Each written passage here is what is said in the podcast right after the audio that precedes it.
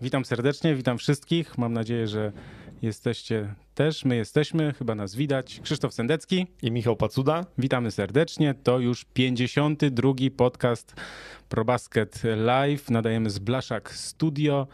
Przypominamy w Starych Babicach pod Warszawą. Jeśli ktoś by chciał też coś nagrać, nie tylko podcast, to może też e, tutaj nagrywać między innymi rapy, a można też inną piosenkę, bo tutaj niektórzy raperzy młodzi przyjeżdżają i dają czadu.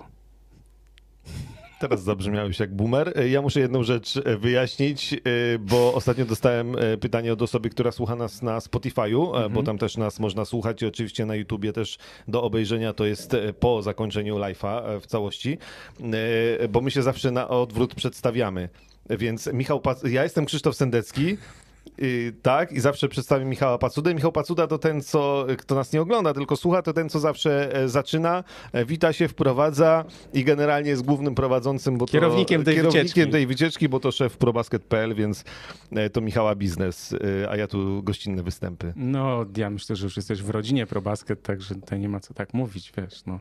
Witamy wszystkich na czacie. Ja kliknąłem taki myk czarodziejski, że na czacie mogą pisać tylko osoby, które nas subskrybują, więc mam nadzieję, że zaraz nam też tych subskrypcji troszkę przybędzie. Zachęcam też do klikania łapek w górę, żebyśmy mieli tutaj dużo z e, no, żeby było fajnie, żeby tutaj nas też YouTube lubił i żeby nas polecał. Słynne algorytmy YouTube'a. Słynne algorytmy YouTube'a. Ja mam troszkę problem z mikrofonem, bo mi tak troszkę spada, więc ja tak muszę troszeczkę mówić. Mam nadzieję, że mnie dobrze e, słychać. Cześć wszystkim, witamy wszystkich. To co, dzisiaj tak. Pogadamy o ostatnich dwóch dniach. No bo, no bo co? No bo, no bo tak, no bo bo ostatnie dwa dni to są takie dla nas najważniejsze. Ważna informacja jest taka, że, mm, ale porozmawiamy też, omawiając inaczej, omawiając ostatnie dwa dni wyniki, to pogadamy po prostu też ogólnie o wszystkich, bo to jest taka dobra okazja. Potem też będzie kilka innych tematów. Będzie konkurs, bo um, uwaga, dla tych, którzy nas oglądają, to tutaj, tutaj mam taką pokaźną wręcz, można powiedzieć, stertę czy też y, parę płyt. Są trzy y, DVD, nie, nie, Blu-raye nawet oraz kilka płyt DVD, kosmiczny mecz, ale to zaczekamy troszkę na więcej osób, także mm, pytania będą trudne. Mm, od razu mówię, że konkurs będzie polegał na tym, że trzeba będzie odpowiedzieć na pytanie i wysłać je na maila. Mogę od razu podać redakcja małpa.probasket.pl i ja potem sprawdzę. Nie będę tego robił na żywo. E, po prostu pierwsze trzy osoby, które odpowiedzą na to pytanie mm, prawidłowo, to dostaną e, płytę e, do wyboru DVD albo Blu-ray. No i tak będziemy się bawić. Może nawet zrobimy dwa konkursy, bo Krzysiek też wpadł na dobre, dobre trudne pytanie, więc myślę, że że będzie trochę zabawy. Porozmawiamy też o Benie Simonsie. Porozmawiamy chwilę może o Kyrie Mirvingu, ale to są takie rzeczy mniej, mniej może jakieś takie bieżące, chociaż tam cały czas coś się dzieje. Więc może tak, zacznijmy od poniedziałkowych wyników. Tak? Tak. Poprosimy o planszę z poniedziałkowymi e, wynikami. Mam taką ładną planszę.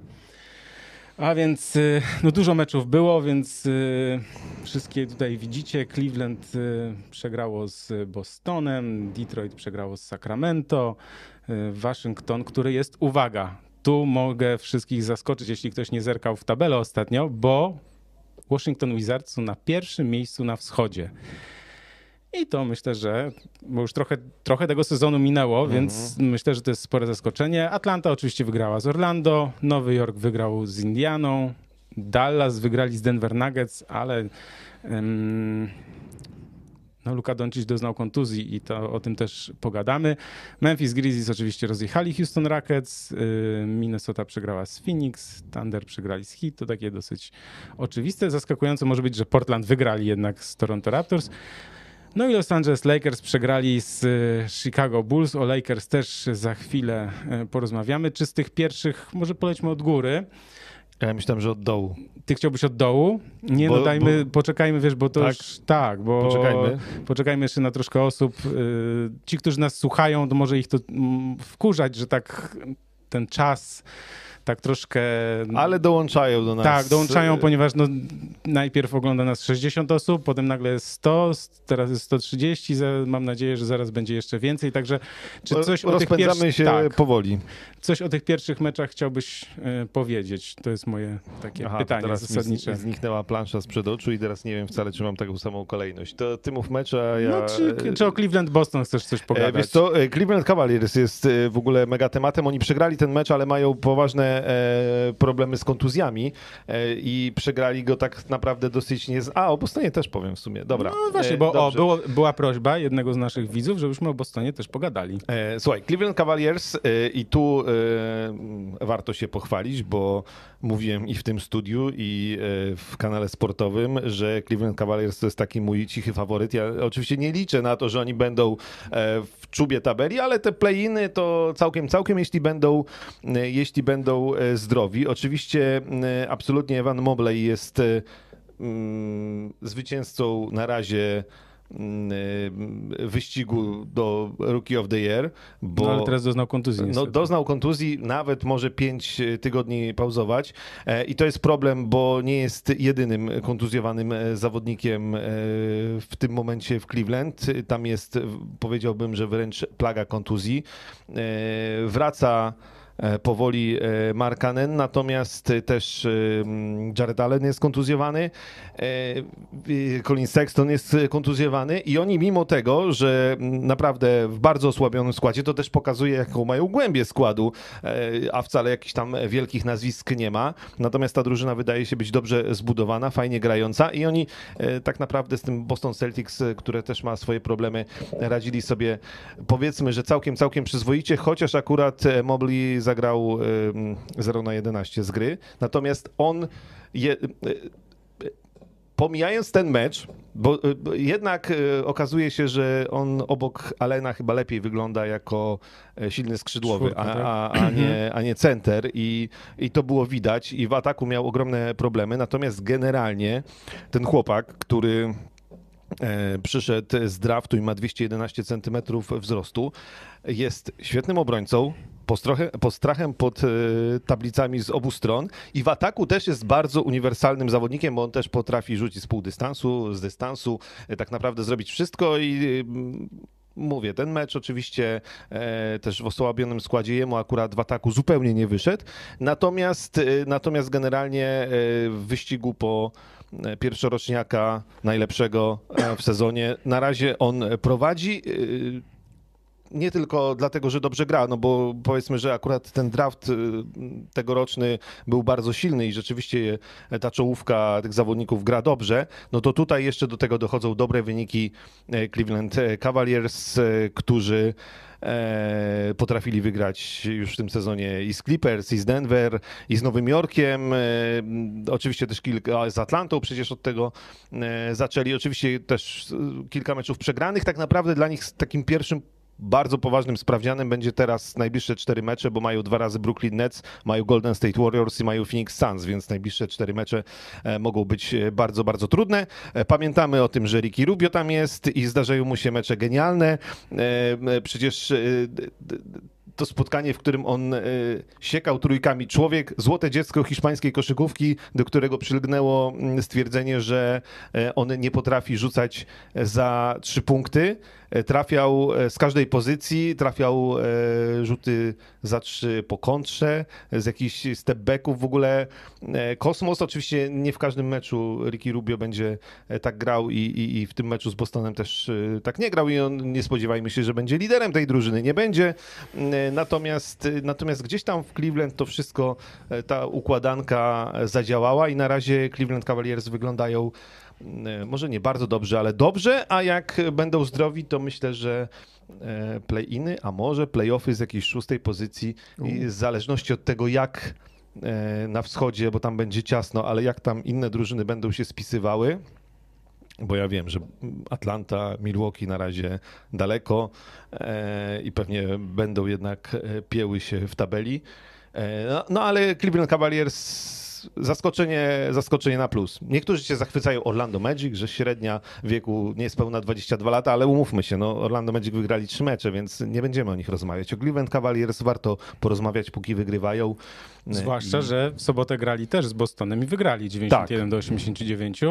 I to, co mówiłeś, Ricky Rubio, okej, okay, zalicza też słabsze mecze, bo w tym wygranym miał 4 na 17 z gry, no ale to, co powiedziałeś, że w Nowym Jorku 37 punktów, 8 na 9 za 3, no to jest w ogóle Square. Madison Square Garden. To jest rekord jego kariery w ogóle punktowy i, i, i Naprawdę. Na, to był taki mecz, że mu wszystko się działo. No, no, Ricky tak się, Rubio słuchaj. kończący kontrę e, tym, że on się zatrzymuje i rzuca trójkę, to w ogóle... Jest tak. O co chodzi? W koszykówce jest tak, że ten tak zwany dzień konia to się zdarza każdemu. Pamiętam, nawet Jeremy Lin miał taki, tylko on miał kilka dni, więc dlatego się zapisał no tak, w historii. dużo pieniędzy zarobił. Tak później, jest. No. Natomiast y, wiadomo, że takie mecze Wiesz, ja pamiętam zawodników, którzy gdzieś, dziś nie pamiętamy w ogóle jak się nazywali, a rzucali na przykład, potrafili rzucić 50 punktów w jakimś meczu. Ale to już jest to nieważne. W każdym razie Ricky Rubio pokazuje też, że jest rozgrywającym, który yy, spełnia swoją rolę w, w, tym sensie, że jest tak zwanym zawodnikiem, który najpierw myśli o podawaniu, a potem o indywidualnych akcjach. Bo ta tak mania, taka obsesja... Poczekaj, europejski rozgrywający. No. europejski rozgrywający, bo w NBA przez, no w ostatnich latach myślę, że to też taki trend trochę Yy, Steph Curry, to tak, Kyrie Irving. Kyrie Irving, tak, zapoczątkowali, czyli ten taki nie wiem, point guard od zdobywania punktów, czyli taki point, point, point, no, point. Albo jak to ładnie też combo, combo, ale, tak, combo tak. ale taki, który najpierw czyli, rzuca, później podaje. Tak, Kemba Walker taki był przecież, w sensie takie nastawienie i tak dalej. Natomiast yy, Ricky Rubio jest właśnie z tej starej szkoły i to jest też, warto to, na to zwrócić uwagę, że coraz więcej zespołów szuka też właśnie takich zawodników, którzy jednak, bo widzieliśmy, że Kemba Walker no, w Bostonie się nie udało, teraz w Nowym Jorku jest inaczej, on ma inną rolę i czuje się w niej dobrze. Czyli żeby być takim combo, czyli rozgrywającym, który jest nastawiony na punkty, to trzeba być wybitnym, Natomiast coraz więcej zespołów idzie też w tym kierunku, że szuka takich zawodników właśnie, którzy będą rozgrywającymi do kreowania akcji, do podań i tacy zawodnicy, nie wiem, jak Branson w Dallas, czy no tacy zawodnicy, którzy wychodzą z ławki, rozgrywający są nastawieni na punkty, to są świetni w rotacji, natomiast nie jako bycie pierwszą jedynką, jeśli nie są wybitni tak, no, z takiego topu, tak? No takim też jest trochę Colin Sexton w Cleveland, nie grający teraz, że to jest jednak zawod, to, to tak naprawdę właśnie taki rozgrywający, który, który przede wszystkim e, forsuje swoje, swoje rzuty. I już tam się pojawiły głosy, że może jednak Colin Sexton to nie jest ten zawodnik, na którym chcemy budować w przyszłości Cleveland Cavaliers, ale to już też widać jak zmieniła się po tym początku sezonu narracja w ogóle w Cleveland, że tu jest znowu na czym budować, mm. bo możemy sobie już dywagować, czy Colin Sexton nam jest potrzebny, czy niepotrzebny w przyszłości przyszłości, bo jest y, Eric Mobley i teraz ta głębia Kevin Love chyba musi, no, wraca tak naprawdę do, do składu i do grania y, z racji tego, że no, trzeba. Markanen niebawem, no bo brakuje ludzi po prostu do grania, tak? Mhm. Y, Markanen też ma niebawem wrócić, natomiast w tym meczu z Bostonem jeszcze Robert Williams też kontuzji się nabawił i na razie chyba nie wiadomo jak długo go nie zobaczymy ale mimo tych problemów Cleveland Cavaliers naprawdę, naprawdę i mimo porażki z Boston Celtics e, naprawdę wyglądają e, dobrze, wyglądają jak ułożona drużyna i każdy na parkiecie wie, co ma robić e, i Ricky Rubio na razie wygląda wspaniale. Momentami Erik przepraszam, Evan Mobley też wygląda momentami wspaniale. Najlepiej jak są w pełnym składzie, to wtedy naprawdę parę meczów Cleveland Cavaliers zagrali rewelacyjnych. O Bostonie chwilę? O Bostonie chwilę. Bo Boston miał taki mecz i chyba wygrali po dogrywce z Milwaukee Bucks 122 do 113, to kilka dni temu było chyba w piątek. Ale i tam Denis Schruder rzucił 38 punktów. Tylko, że Problem ze Schruderem. Od razu mówię, że Schruder, bo to jest niemieckie nazwisko, więc tak się mówi, nie Schroeder. Sprawdzaliśmy to już, bo już parę osób nam też zwróciło na to uwagę. Twierdzą i tak, że Schroeder i to też jest po niemiecku. Dobra, my się trzymamy wersji Denis Schroeder. Tak jest. To, no. Y, no to on rzeczywiście odpalił znakomity mecz, 38 punktów, 16 na 27 z gry. Okej, okay, fajnie. Tylko, że on jest właśnie tym zawodnikiem, który jest nastawiony na punkty, jest tym właśnie rozgrywającym, trochę tak jak Kemba Walker, że on chce być najważniejszy i on nie buduje akcji. To znaczy, że jeśli zalicza asysty, to najczęściej jest to po prostu po indywidualnych zagraniach, gdzie jest tam, nie wiem, mija, podaje albo gdzieś ściąga na siebie obrońców. Yy, inaczej, że ma w, w głowie pierwszą rzeczą jego jest, że jak tu zdobyć punkty. No i to wydaje się, że przy, co prawda Jenny Brownie, który teraz jest kontuzjowany, ale przy Tatumie to nie jest najlepsze rozwiązanie, że w tej drużynie mm, ja mam takie wrażenie, że no właśnie nie ma rozgrywającego, tak? Czyli czyli że jest ten problem w ustawieniu akcji. Mówiliśmy to też na początku, ja pamiętam, że też mówiłem, że trochę przed sezonem, że trochę nie wiem, jak Boston Celtics mają grać. Co oni mają grać? Jakie jest ich identity takie, tak zwane, czyli że co jest ich mocną stroną, tak zwany ten styl grania drużyny, w sensie jak oni chcą narzucić swój styl, bo Brown i Tatum grają po prostu bardzo indywidualnie. I to przynosi efekt w postaci ich wspaniałych występów, czasem zwycięstw i tak dalej. Natomiast drużyna, która jest złożona z indywidualności, a nie takiego, wiesz, takiej chemii zespołu, który, w którym każdy zna swoją rolę i swoje miejsce, no to ona nie może po prostu się przebić do, do, do czołówki. E, to jest największy problem Boston Celtics. Markus Smart ostatnio zrobił mini trzęsienie ziemi, bo wyszedł do mediów e, z opinią, że mm, e, no, jego koledzy po prostu nie podają.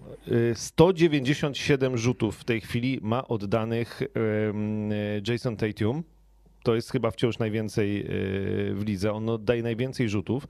To pokazuje, jak indywidualnie grają e, poszczególni zawodnicy.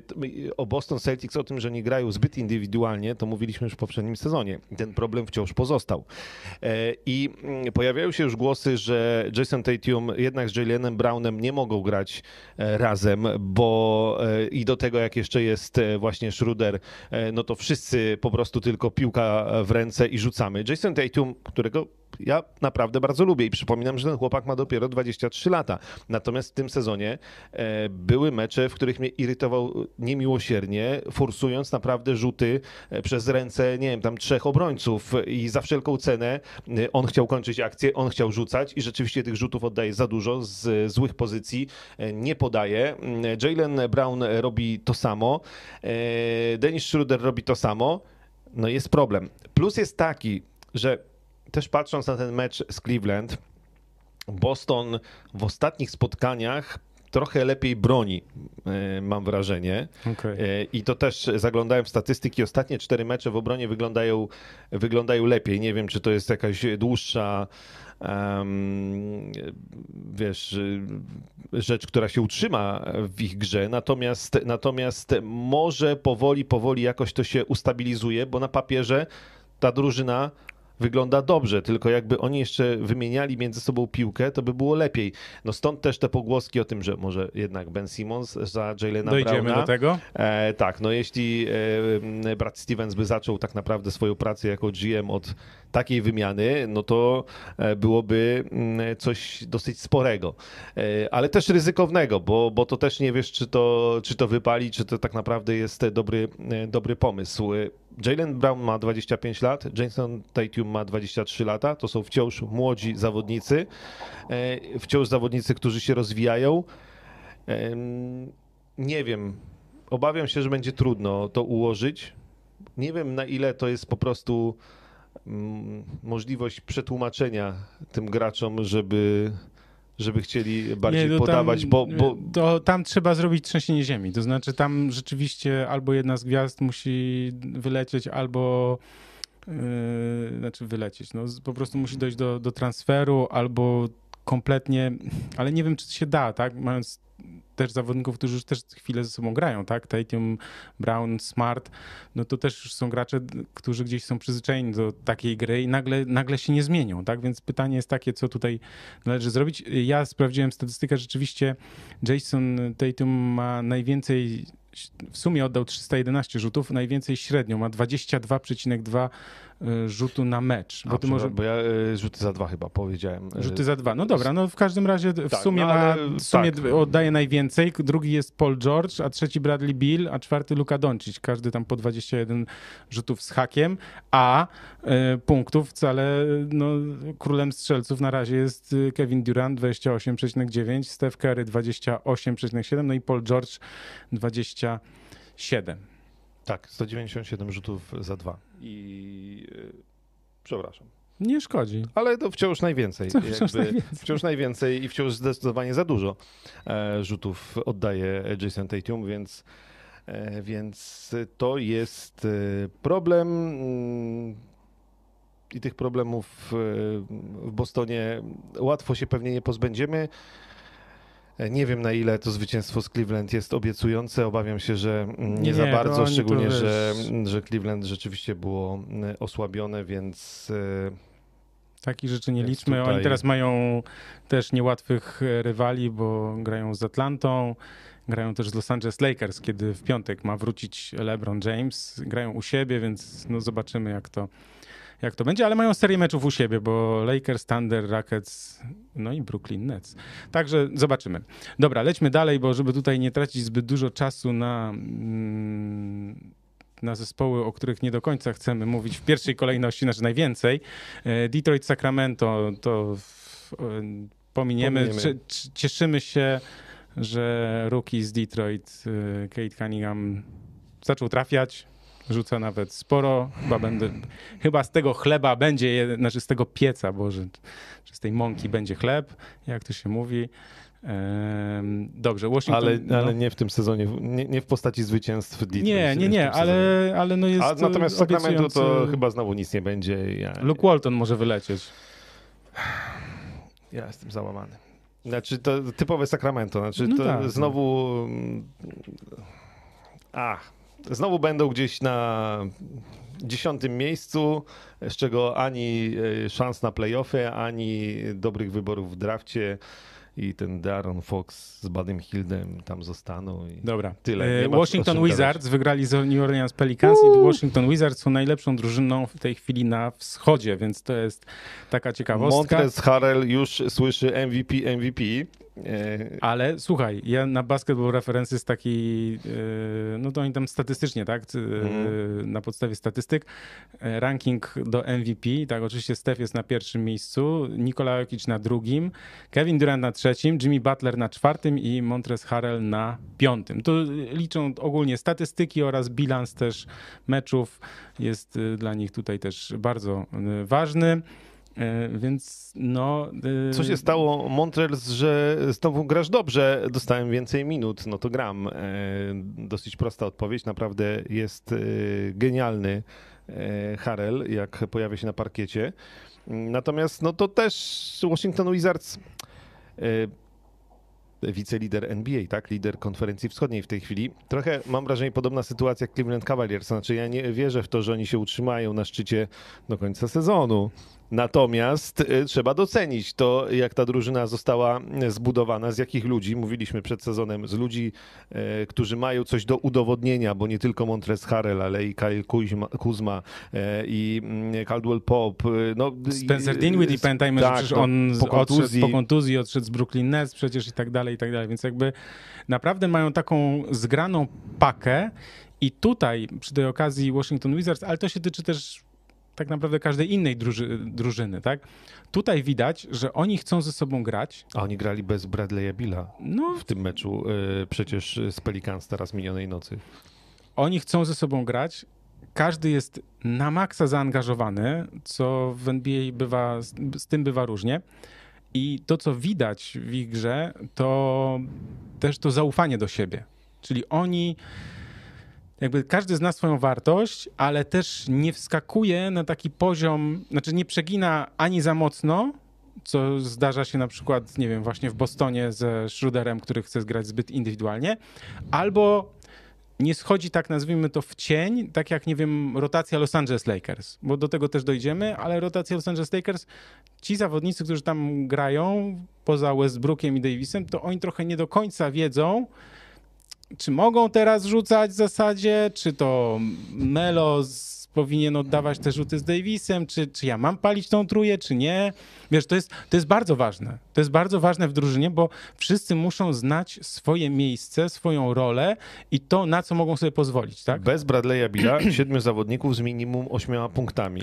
O, Najskuteczniejszy Dinwiddie 27, ale no to siedmiu zawodników z minimum ośmioma punktami to jest takie europejskie granie, tak naprawdę całą rotacją, gdzie każdy wchodzi na trochę minut, nie dostaje 40 minut y, czy 38, tylko mniej, ale każdy, każdy pomaga drużynie i to na razie na razie się sprawdza. Westbrooka z wozu waszyngtońskim koniom lżej, napisał ja. No, coś w tym jest. Przegrali na razie tylko z Brooklyn Nets, Charlotte Hornets i z Toronto Raptors. Mają też teraz Wychodzi, wszyscy mieli na początku łatwy terminarz, tylko Lakers mieli mieć. Teraz mają Hornets, dwa razy Miami Heat i a jeszcze raz Hornets e, w najbliższych czterech meczach, e, więc też zobaczymy, jak e, chyba wciąż bez Bradley'a Billa będą sobie radzili. Natomiast lista pokonanych drużyn e, przez e, Washington Wizards e, no jednak robi wrażenie, bo, bo oni wygrali i z Memphis, i z Toronto, i z Milwaukee, i z Cleveland. No ostatnio akurat Orlando i Pelicans, no to było trochę łatwiej, z Atlantą wygrali, więc Celtics przecież dwa razy wygrali. No jakby Wizards naprawdę, naprawdę mm, kolejna drużyna, która, którą się udało poukładać z no tak naprawdę w ciągu jednego okresu przygotowawczego. No, przyszli jacyś ludzie, e, którzy albo jak Dinwiddie byli kontuzjowani, albo mm, mieli e, nie najlepsze sezony, nie najlepszy sezon poprzedni w swoich klubach, e, plus Bradley Bill, no, który wiadomo mm, dużo rzucał w poprzednim sezonie, niewiele z tego wynikało i, i proszę bardzo. I jest tak, no w końcu na, znaczy z, na playoffy tak, tak naprawdę. Zszedł taki ciężar w postaci Westbrooka, przepraszam, i od razu po prostu e, ta drużyna zaczęła grać e, z tej mąki, w sensie Mateusz tutaj napisał, tak, z tej mąki chleba nie będzie, chyba jest takie powiedzenie, a ja a próbowałem... A z tej będzie. A z tej będzie. Ja tu próbowałem coś poprzekręcać specjalnie, ale tak mi nie wyszło jak zwykle, więc taka sytuacja. Lecimy dalej. Mm, pytanie Atlanta, Orlando. Atlanta drużyna, która na razie zawodzi, ale spokojnie. Znaczy y, Trey Young y, tak się y, zachwycił playoffami, że teraz to on się nudzi w sezonie zasadniczym. Ale słuchaj, ale to jest też błąd. Ja nie zapomnę tego. To nie był mecz z Filadelfią w sezonie, czy z kim to było, że Trey Young, czy z Miami, że on tam, wiesz, Trey Young, it's over, it's over, a potem, wiesz, utarli mu nosa, czy to było z Miami, czy z Filadelfią. W każdym razie był taki mecz, że on już uważał, że wygrali, po czym się okazało, że no jednak y, parę sekund było jeszcze i się okazało, że potem przegrali. Więc jakby... E... Chyba nie oglądałem. Była taka sytuacja, wiecie... A to, to, to że jest... w tym sezonie? Nie, nie, nie, w zeszłym, w zeszłym. A, no dobra. Mhm. Więc Trey Young ma taką ciągotę do bycia wielką gwiazdą, natomiast on trochę Przed tak... playoffami jest sezon zasadniczy jednak. Tak i, i on y, też cierpi z powodu zmiany przepisów troszkę, bo tam troszkę sędziowie jednak też nie gwiżdżą tego, co on by chciał, natomiast no, Atlanta musi się trochę jakby no, nauczyć grać na nowo, bo oni są na 12 miejscu w tej chwili. E, muszą odnaleźć swój ten rytm. Myślę, że troszkę młodzież troszkę ta pewność siebie mogła. Mm, mogła troszkę zjeść na zasadzie takiej, że słuchajcie, to co było w playoffach, to było w playoffach, natomiast teraz mamy sezon, liczymy od zera. I teraz trzeba znowu grać, że ni i nikt, nikt, absolutnie nikt nie przejmuje się tym, co tam się działo w tych playoffach, bo to już jest, było minęło. Ja e, odpowiem na dwa pytania e, z e, naszego czata. Po pierwsze, aha, tutaj, ale poczekajmy z y, tym Waszyngtonem, bo wiecie, jak to bywa z tymi y, odkryciami początków sezonów. Y, My zastrzegamy. Waszyngton i Cleveland, Eee, spokojnie, spokojnie. oczywiście. Oni nie będą e, w szubie tabeli na koniec i to też przy okazji, bo tu Marcin Pankowski może jeszcze nie wybieram modelu Matchboxa, e, przypominam zakład, ale mam satysfakcję z przewidywania dobrej formy Wiz.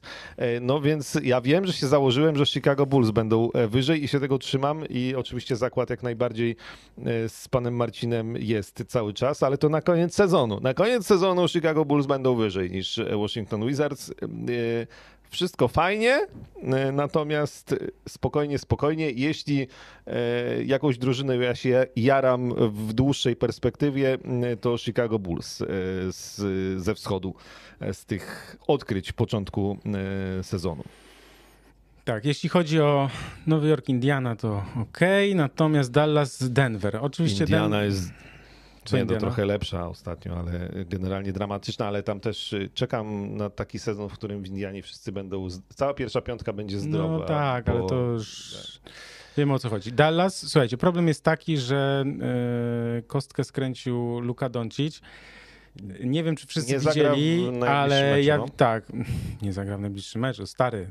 Ale więcej? Du... Znaczy, problem jest taki, że to wygięcie było nie, jak masz kostkę, nie do środka, znaczy nie na zewnątrz, nie na zewnątrz, no. tylko tak, o, tak, stopa poszła tak. W sensie, czyli, Dobra, że... wiem, to... No okej. Em, zwykłe skręcenie kostki jest przeważnie tak, że ta zewnętrzna część leci tak, nazwijmy to, w stronę ziemi, tak, że tak Mhm. przekręcasz. Natomiast ją poszła w drugą stronę. A, no dobra. Mhm. I to jest bardzo mm, niebezpieczna sytuacja, bo nie wiadomo, co tam się uszkodziło. Była obawa w ogóle, że on mógł zerwać Achillesa, ale podobno to już zostało wykluczone. Więc y, na szczęście. Natomiast no, chwilę może go nie być.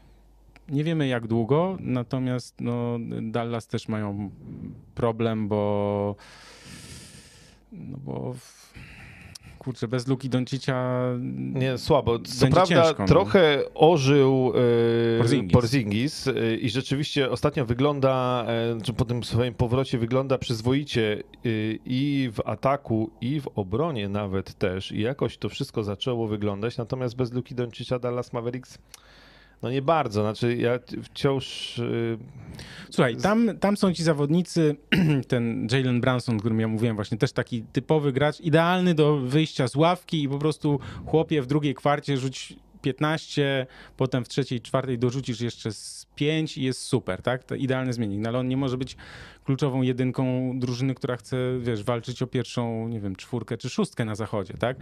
Tam jest, yy, tam są fajni zawodnicy, których też ja cenię, w sensie Dwighta Powella cenię, ja wiem, może być dziwne. Yy, Tim Hardaway Jr., pamiętamy, chyba w playoffach rzucał jak oszalały, teraz rzuca 14 punktów średnio, ale tam jest też na przykład ten zawodnik, który ja znowu mam ogromny problem, bo ten Francuz, e, Frank Frank Tylikina. Tilikina, tak jest. I on może dostać szansę, bo on też jest rozgrywający, pod nieobecność Doncicia. No, zobaczymy, zobaczymy, bo to był wielki talent. On w Nowym Jorku był, tam się nie sprawdził. E, Ale wiesz co, mnie zmartwiło e, to, że on też w reprezentacji Francji Nie za bardzo. na igrzyskach. E, e. Ale I tam też taki niektórzy mówią, że w problem? NBA się gra łatwiej niż, niż na igrzyskach. Może niektórym, no dobra. E, No, więc e, tak. No więc jeśli chodzi o Dallas, to zobaczymy, jak to będzie wyglądało, jeśli chodzi o, o te najbliższe mecze. Ja jeszcze tylko zerknę w terminarz, bo to jest dosyć Dallas ważne. to dla mnie drużyna, która ma lepszy e, akurat bilans niż grę na, na razie. No tak wiesz, bo naprawdę. grali, na przykład wygrali z, ostatnio z San Antonio, z Nowym Orlanem, z Bostonem i z San Antonio ponownie, więc jakby nic dziwnego, że ten... Hasło e, łatwy terminarz jest wciąż aktualne i będzie No, dzisiaj się powtarzało przy wielu Tak, bo, bo teraz mają, słuchaj, bo teraz Dallas grają dwa, dwa razy z Phoenix na wyjeździe i dwa razy z Clippers na wyjeździe. No i bez Doncicza będzie, e, Ała, będzie bolało, to bo, może bo, być Phoenix cztery już, razy w ryj. e, Ostatnio Chris Paul jest królem highlightsów ze swoimi kozłami pomiędzy nogami. E, tak, i Phoenix złapali formę i Jamal McGee nawet mm, świetnie e, wpisuje się w rolę e, DeAndre Aytona. Natomiast, y, no a Clippers, Clippers, nie wiem czy będziemy mówić o Clippers, ale Clippers, no Paul George był tam wyścig, tym, tym, tym wymieniance do MVP, Paul George? Tak, tak. Aha, poczekaj. On powinien być. Powinien. Ale go nie ma. No widzisz, Bo na piątym jest Chris Paul, jest DeRozan, Gobert, Harden i Antetokounmpo Janis na końcu. Ja jestem Polem George'em zachwycony, chociaż generalnie Clippers grają, Clippers grają- bardzo mądrą e, wciąż koszykówkę, którą pamiętamy e, też e, z playoffów i z Że Paul, George. jest w trybie MVP, natomiast to, co jest bardzo ważne, oni mają zbilansowany skład. I tam jest ośmiu zawodników chyba, którzy, którzy, rzucają, którzy rzucają co najmniej 9 punktów, jakoś tak chyba. E, I jest, słuchaj, w ogóle wielki powrót do życia Nikolasa Batiuma. To jest Też. stary ten gość, w ogóle wiesz, ostatnie takie rzeczy robił chyba ze 3 lata temu, więc mało kto się spodziewał, że on w ogóle wróci do, do życia. Wydawało się nawet, że on zakończy karierę przecież w zeszłym sezonie. No i oczywiście jest Reggie Jackson, który tutaj Los Angeles po prostu kocha, bo dostał szansę i jest zachwycony, zakochany w, Los Angeles e, Clippers, więc to jakby nie dziwimy się. Oni wygrali e, też jakoś No, y, tej ostatnio. nocy akurat... A, poza tym, że przegrali z Chicago, dobra, Tak, a tej nocy z San Antonio wygrali, no ale to w tym sezonie akurat nie jest jakieś wielkie wydarzenie pokonać San Antonio Spurs. E, tak. Eric Bledsoe też tam, e, Nawet coś tam- bardzo dobrze na, Tak. jako rozgrywa. Nie, to w ogóle wiesz, fa- fajnie to wygląda. Luke Kennard przecież e, trójki sobie sieka, więc naprawdę, naprawdę. To jest i właśnie, i pod nieobecność Kawaja Leonarda możemy powiedzieć, że Clippers to jest tak zwany zbilansowany zespół właśnie, gdzie zawodnicy znają swoją rolę. To jest To początek tego sezonu jest pod hasłem, tak jak w tamtym sezonie mieliśmy, że centrzy y, za sprawą powrót Jo- centrów, Joela tak? Trochę. Embida i, i Mhm. Nikoli Jokicza wrócili do koszykówki i mogli, byli liderami y, czołowych drużyn, to teraz mam wrażenie, że właśnie mamy takie dużo drużyn zbilansowanych z takim czyli taki powrót, składem. powrót tak, zespołowej koszykówki trochę. tak, albo mm, trochę, wiesz, porównanie do, do Europy, bo to jednak to też mi się kojarzy z fibowską koszykówką i europejskimi Mhm. drużynami, gdzie wie, masz szeroką rotację, każdy dostaje po trochę minut i po trochę punktów rzuca. Miami Heat wygrali z Oklahoma City Thunder, natomiast Miami po tym znakomitym początku, oni zaliczyli taką e, serię trzech porażek z rzędu, z Denver, z Lakersami i z Clippersami. E, no a potem wygrali właśnie teraz z Utah i z e, Thunder. Czy coś chcemy o Miami powiedzieć? Czy oni tak troszeczkę po tym super początku troszkę tak nam Ale schodzą? Jimmy Butler jest kontuzjowany, bo ja szczerze powiem Miami e, ostatnio nie widziałem, ale... Ja też nie. A, no, Ostatniego brawo. mecz był z Lakers 11. E, 11? 10 chyba nawet, no. To dawno. Tak. Nie, bo y, jeśli ja dobrze kojarzę, tam Jimmy, Jimmy Butler y, Nie gra.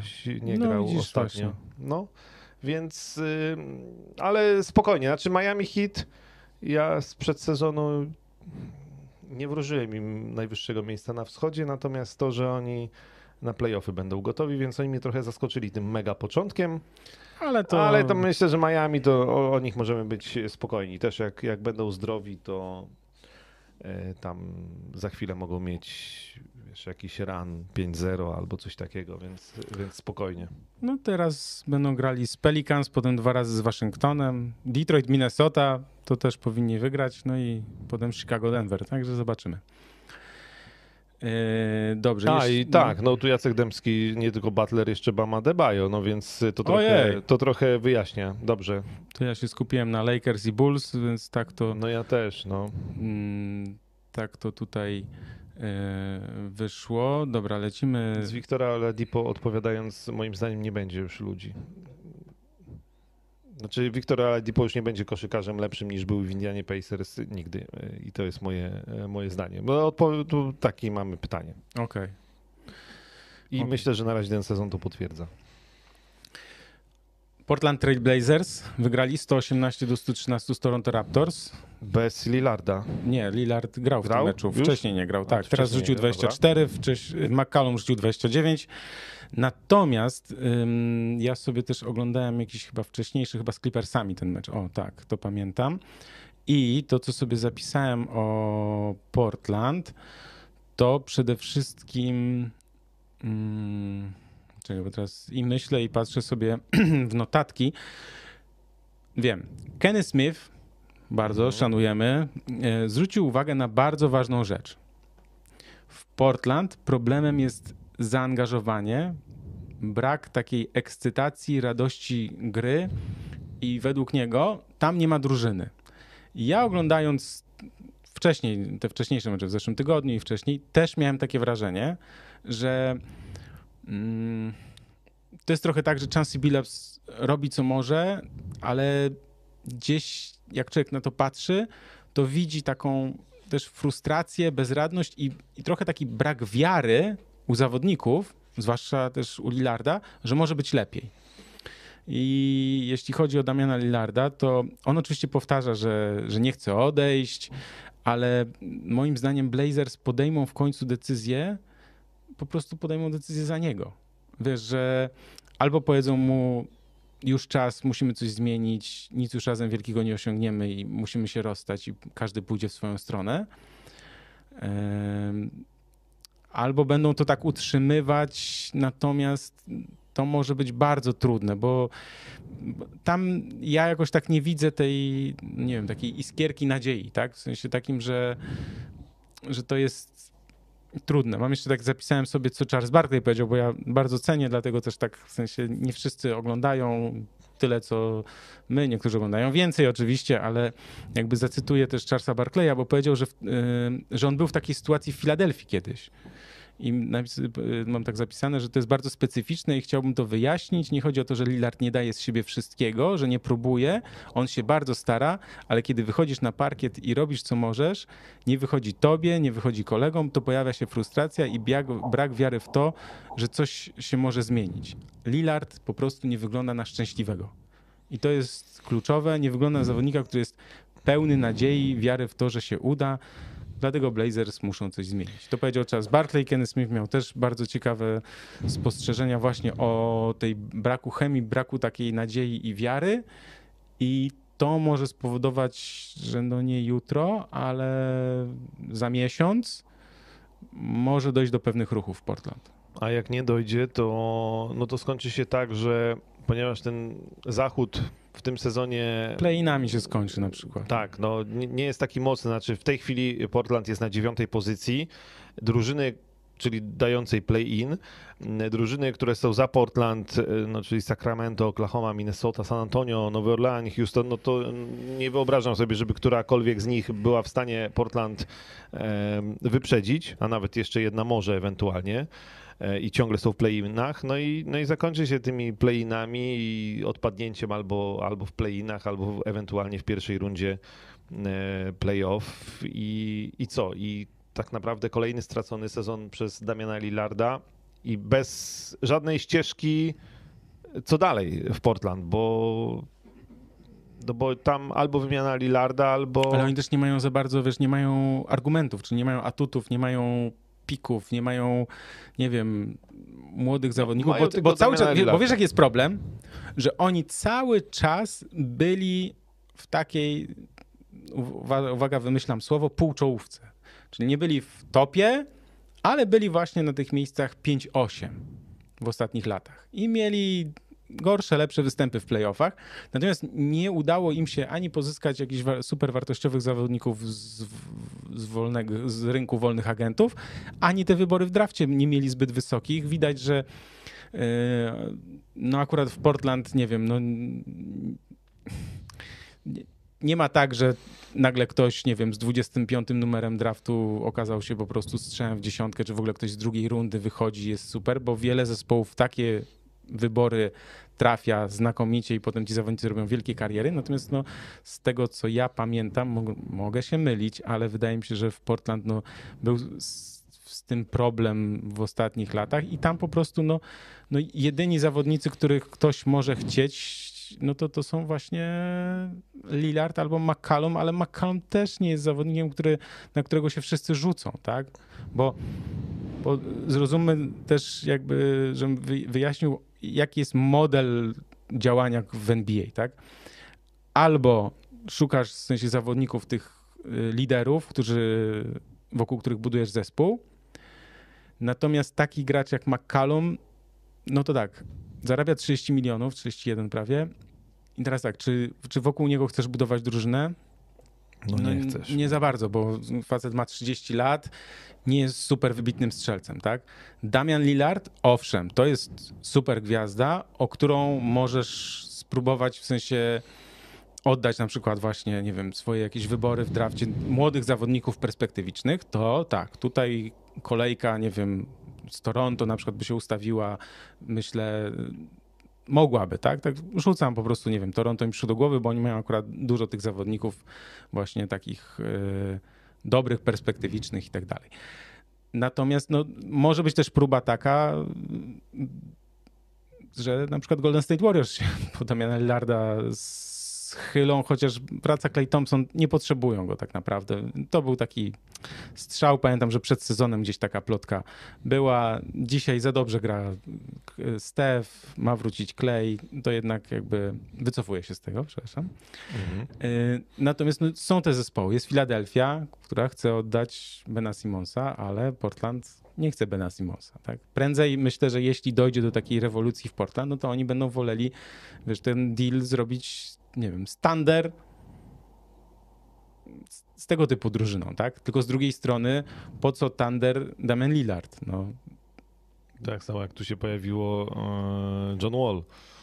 No John Wall to jest w ogóle oddzielna historia. To jest, to jest ten przykład właśnie, to jest ten taka sytuacja czy historia, która się nam powtarza, tak? że zawodnicy dochodzą do pewnego wieku, yy, około 30 lat, mają bardzo wysokie kontrakty, natomiast część drużyn ich nie chce, bo, yy, bo mówi, po co nam ten zawodnik, jak my budujemy od zera, nie wiem, stawiamy na młodych, rozwijamy, mamy w perspektywie za 2, 3, 4 lata, po co nam znowu bycie nie wiem, na miejscu tam ósmym, czy dziewiątym, czy dziesiątym, wolimy być na miejscu na razie czternastym, piętnastym i jeszcze tam kogoś z draftu i wtedy coś zawołujemy, bo pamiętajmy też, że jednak yy, ci zawodnicy zarabiają dużo pieniędzy i Damian Lillard też ma z 40 baniek tam kontraktu, więc jakby... to, to są też takie problemy, bo też pod ostatnim yy, naszym yy, podcastem ProBasket Live pojawił się komentarz z prośbą o wyjaśnienie tego, e, co z tym, o co tak naprawdę chodzi z Benem Simonsem, Okej. Okay. No, no. I tak y, y, generalnie najprościej mówiąc chodzi o to, że y, kontrakty w NBA jak podpisujesz, to ten kontrakt musisz wypełnić. To znaczy nie możesz, no teoretycznie możesz dogadać się z zawodnikiem na wykup kontraktu na przykład.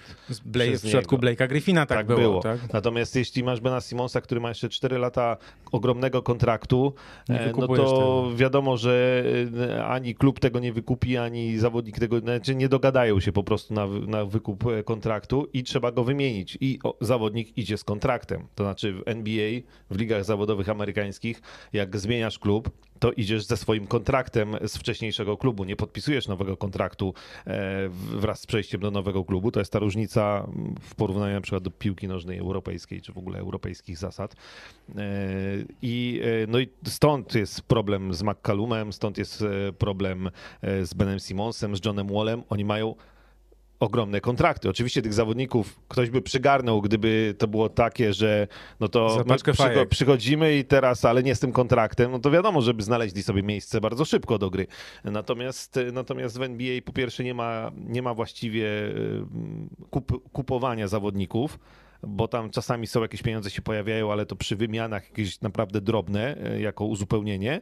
Natomiast generalnie wymieniamy zawodników i wymieniamy ich z kontraktami, z ich podpisanymi kontraktami, więc tak, i bo to, tak jest, to działa. Bo to jest pytanie od Adama Makowskiego pod ostatnim y, naszym nagraniem i y, jemu też chodziło o to, że skoro Ben Simmons jest teraz uznawany, tak, tak, to rozumiemy, Adam, przepraszam, jeśli źle zrozumieliśmy Twoje pytanie, ale rozumiemy, że pytanie jest takie, że skoro teraz Ben Simmons ma niską wartość, bo grał bardzo słabo przeciwko Atlancie w playoffach i w ogóle w playoffach i cała ta łatka, że wszyscy pamiętają jego ostatnie, ostatnie playoffy, no to musimy jednak pamiętać, że to jest zawodnik, który grał kilka razy w meczach, meczach gwiazd. Był uznawany za, nie wiem, jednego z najlepszych. No jeszcze do początku tak, zeszłorocznych no. playoffów był e, jednym z liderów, dwóch liderów Filadelfii razem tak, z Joelem Embiidem. A, a Filadelfia była zawsze, znaczy w ostatnich latach w czołówce, tak, w ogóle wschodu, więc jakby y, tutaj jakby jest to wartościowy zawodnik, więc wiadomo jest to, że Filadelfia chce w zamian kogoś równie wartościowego, tak? Natomiast teraz trwa spór, czy taka przepychanka, przyciąganie liny trochę między klubami, no bo każdy widzi, że słuchajcie, tyle żeście złego powiedzieli o Benie Simonsie, to my wam możemy dać McCalluma. A oni mówią, no nie, nie, nie, no słuchaj, Ben Simmons jest wybitnym zawodnikiem, my chcemy Lillarda. Mówią, no to możecie chcieć. I jest taka gierka, wiesz, odbijanego, no. Więc jakby ten. Natomiast ja jeszcze chciałem o Benie Simonsie powiedzieć, jak już y, ten, ten temat, bo też jest dużo takich i przekłamań, i, mm, i też trochę mam wrażenie, że ponieważ ja jakoś zgłębiłem ten temat, więc chciałem tak to podsumować, bo niektórzy trochę nie wiedzą, czy gubią się w tym, bo jest taka narracja. Hmm, wszyscy pamiętają te słabe występy, natomiast co się zadziało dalej, tak? Wrzucili go pod autobus, czyli skrytykowali, powiedzieli, że jest słaby on się obraził, nie chciał z nimi rozmawiać. No i to jest yy, teraz, aha, teraz, żeby on nie gra, bo się zasłania tym, że ma problemy ze zdrowiem psychicznym. To jest bardzo cienki lód, to trzeba bardzo uważać, bo teraz jest bardzo takie na, na zdrowie psychiczne jest yy, duża uważność, żeby właśnie no, nie okazało się, że, że ktoś przegina, bo to się potem może w sądzie w ogóle skończyć jakimś i tak dalej. Natomiast no, zachowanie Simonsa jest niepoważne, ponieważ on się zasłania pracą z jakimiś specjalistami, a klub chce, żeby to byli ich specjaliści, tak? z którymi oni współpracują. Więc yy, Sixers szukają możliwości, żeby go zmusić do gry albo mu nie płacić, a Simons szuka możliwości, żeby nie grać, ale mieć płacone, bo czeka na transfer cały czas. Tak? I tu jest to, to co powiedziałem o zdrowiu y, psychicznym. I to, co też trzeba pamiętać, że w serii z Hawks Simons naprawdę miał problem z pewnością siebie, tak? Nie decydował się na rzuty, nie był agresywny, był wycofany, więc to, że coś tam się dzieje lub działo złego w jego głowie, to moim zdaniem nie podlega dyskusji. Że naprawdę tam praca z psychologiem była potrzebna, czy nadal jest potrzebna, ok. Natomiast kto jest winien tej sytuacji? Bo to też jakby często mamy tak, że jak jest jakiś spór, konflikt, no to szukamy winnego tutaj w tej sytuacji trochę jest. Wina leży po obu stronach, tak naprawdę. Natomiast największym błędem Sixers było to, że oni się nie zreflektowali, że trzeba go ponownie zrekrutować. To jest świetnie powiedział Isaiah Thomas, który tam w takim podcaście z Szakiem razem sobie rozmawiali. I powiedział tak, że słuchaj, nikt nie poleciał do Los Angeles i nie zapukał do jego drzwi. Oni niby powiedzieli, że chcą przylecieć z nim rozmawiać, on powiedział, że im nie, nie otworzy drzwi, więc oni, no dobra, to nie przyletujemy, tak? Natomiast wiesz, no, ktoś pewnie dzwonił do Simonsa, ten nie odbierał, okej. Okay. Natomiast Isaiah Thomas przypomniał taką rzecz z Szakiem, ponieważ była to rozmowa z Szakiem, że e, kiedy Szak poszedł do Lakers e, z Orlando Magic, jak odchodził, tak, to pod jego drzwiami stanął Jerry West. I wiesz, Jerry przeciął go rekrutować. Musimy pamiętać o tym, że tam był i Jerry West, i Phil Jackson, tak? I wiesz, jak dzwoni Jerry West, to się telefon odbiera. Jak dzwoni Phil Jackson, mówię 10 czy 20 lat temu, nie teraz, ale to się mhm. ten telefon odbiera, tak? Więc uważam, że bardzo słuszna jest taka uwaga, że ten, nie wiem, takie słowo, jak jeśli jest recruiting, to jest re-recruiting, tak? W sensie, że Sixers dali plamę, bo ani Rivers, ani Morey nie zeszli poniżej, nazwijmy to, swojego ego, tak? Czyli oni się ujęli honorem, że uznali, że dzieciak dał plamę, niech wraca i niech się nie obraża, tak? Natomiast ten dzieciak pokazał po prostu wszystkim środkowy palec, tak? Bo co uciemie wszyscy w dupę, no I teraz jest ogromny problem, bo Sixers się męczą, wiesz, nie, nie, znaczy, oni nikt nie chce dać e, znowu zamian. do karania go, tak jakby Tak. tutaj mają tą podkładkę, że, że Simons nie chce pracować z ich psychologami, nie chce pracować z klubem jako zawodnik tego klubu. No, wypadałoby, że rzeczywiście jeśli ma problemy, e, to, e, do, to na tą współpracę powinien pójść, natomiast on nie chce. Więc sytuacja jest mało ciekawa. Tak, i tutaj jest, Marcin pisze, yy, że w sporcie profesjonalnym, gdzie poziom jest bardzo wyrównany, to strona psychiczna to dobre 45 40-50% sukcesu. Słuchajcie, yy, żeby była jasność, ja się w ogóle z tego nie śmieję, bo uważam, że zdrowie psychiczne jest poza zdrowiem fizycznym jest bardzo, bardzo, bardzo, bardzo ważne i to dotyczy także nas w naszych pracach, w naszym życiu prywatnym i tak dalej, więc jakby ja się z tego nie śmieję, tylko podkreślam to, tak powiedziałem, że jest cienka, cienka ta nie wiem, czy granica, czy coś, że teraz jest takie nastawienie na to, na to zdrowie psychiczne, że, że łatwo też powiedzieć, wiesz, jak się komuś coś nie chce, to powiedzieć, o nie, bo ja mam problemy z, ze zdrowiem psychicznym, że to jest trochę też taka y, wymówka, tak, może być dla kogoś. Ja wierzę, znaczy wierzę, jestem przekonany o tym, że Ben Simmons ma te problemy, natomiast no, ktoś mądrzejszy, czyli Rich Paul, tak jak był, pamiętamy, tak, w sensie, znaczy jest jego agentem, kiedy on siedział w wakacje w Los Angeles, to Rich Paul powinien mu powiedzieć, stary, musimy ci pomóc, mamy tutaj w Los Angeles najlepszych specjalistów i proszę bardzo, no wiesz, no takim idealnym przykładem, jeśli ja dobrze pamiętam, no to był, nie wiem, z polskiego podwórka Adam Małysz, tak, który to jest taka historia, w sensie ja się na tych innych dyscyplinach nie znam, ale z tego co pamiętam, to jest taka historia, że on po prostu po, po rozmowach z psychologiem, no gdzieś się odblokował, tak? I, i... No, że to w ogóle były jeszcze takie czasy, że Adam Małysz był jednym chyba z pierwszych w ogóle sportowców w Polsce, którzy, który korzystał z pomocy psychologa. Tak, bo to, więc, to jest w ogóle, e, znaczy zdrowie, znaczy ta pewność siebie w sporcie, słuchajcie, to jest bardzo prosta rzecz. Znaczy, ilu zawodników ja widziałem na poziomie, nie wiem, na treningach w ekstraklasie albo na poziomie pierwszej ligi, co rzucali po 30-40 punktów, kiedy wchodzili do ekstraklasy, nagle pudłowali proste rzuty, nagle nie trafiali to, co powinni trafiać i tak dalej.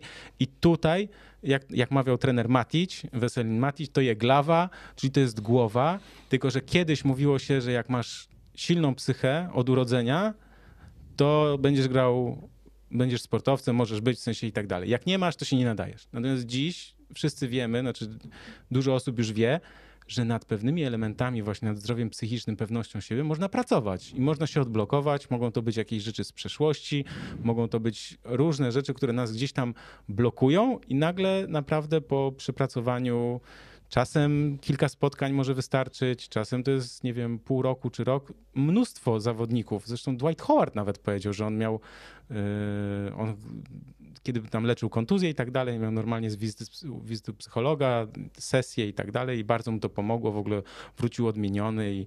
i... My też często powtarzamy, no na, na takim poziomie, na jakim e, w ogóle jest profesjonalny sport NBA, gdzie często decydują ułamki sekund, milimetry, że piłka się odbije od obręczy z, o kilka milimetrów nie w tą stronę, e, dosłownie szczegóły, to często albo właściwie zawsze tak naprawdę decyduje, decyduje głowa, decyduje mentalność e, i wygrywają ci, którzy mają e, tę psychikę Ale słuchaj, nawet taka lepszą. stara reklama jest z Michaelem Jordanem, który kiedyś nam mówił, że tam nie trafiłem tam 150 rz- rzutów, coś tam i tak dalej. Przegrałem tyle i tyle meczów i tak dalej.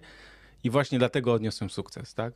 Że jeśli się boisz, no to nie powinieneś wychodzić na parkiet, tak? Ja, znaczy, nawet, przepraszam bardzo, ale nawet w graniu na podwórku, czy w lidze amatorskiej, czy coś, też każdy, kto gra, wie, że też coś takiego jest, tak? No nic się nie stanie, jak przegramy, tak? Naj- Najgorsze jest niepodjęcie tej próby yy,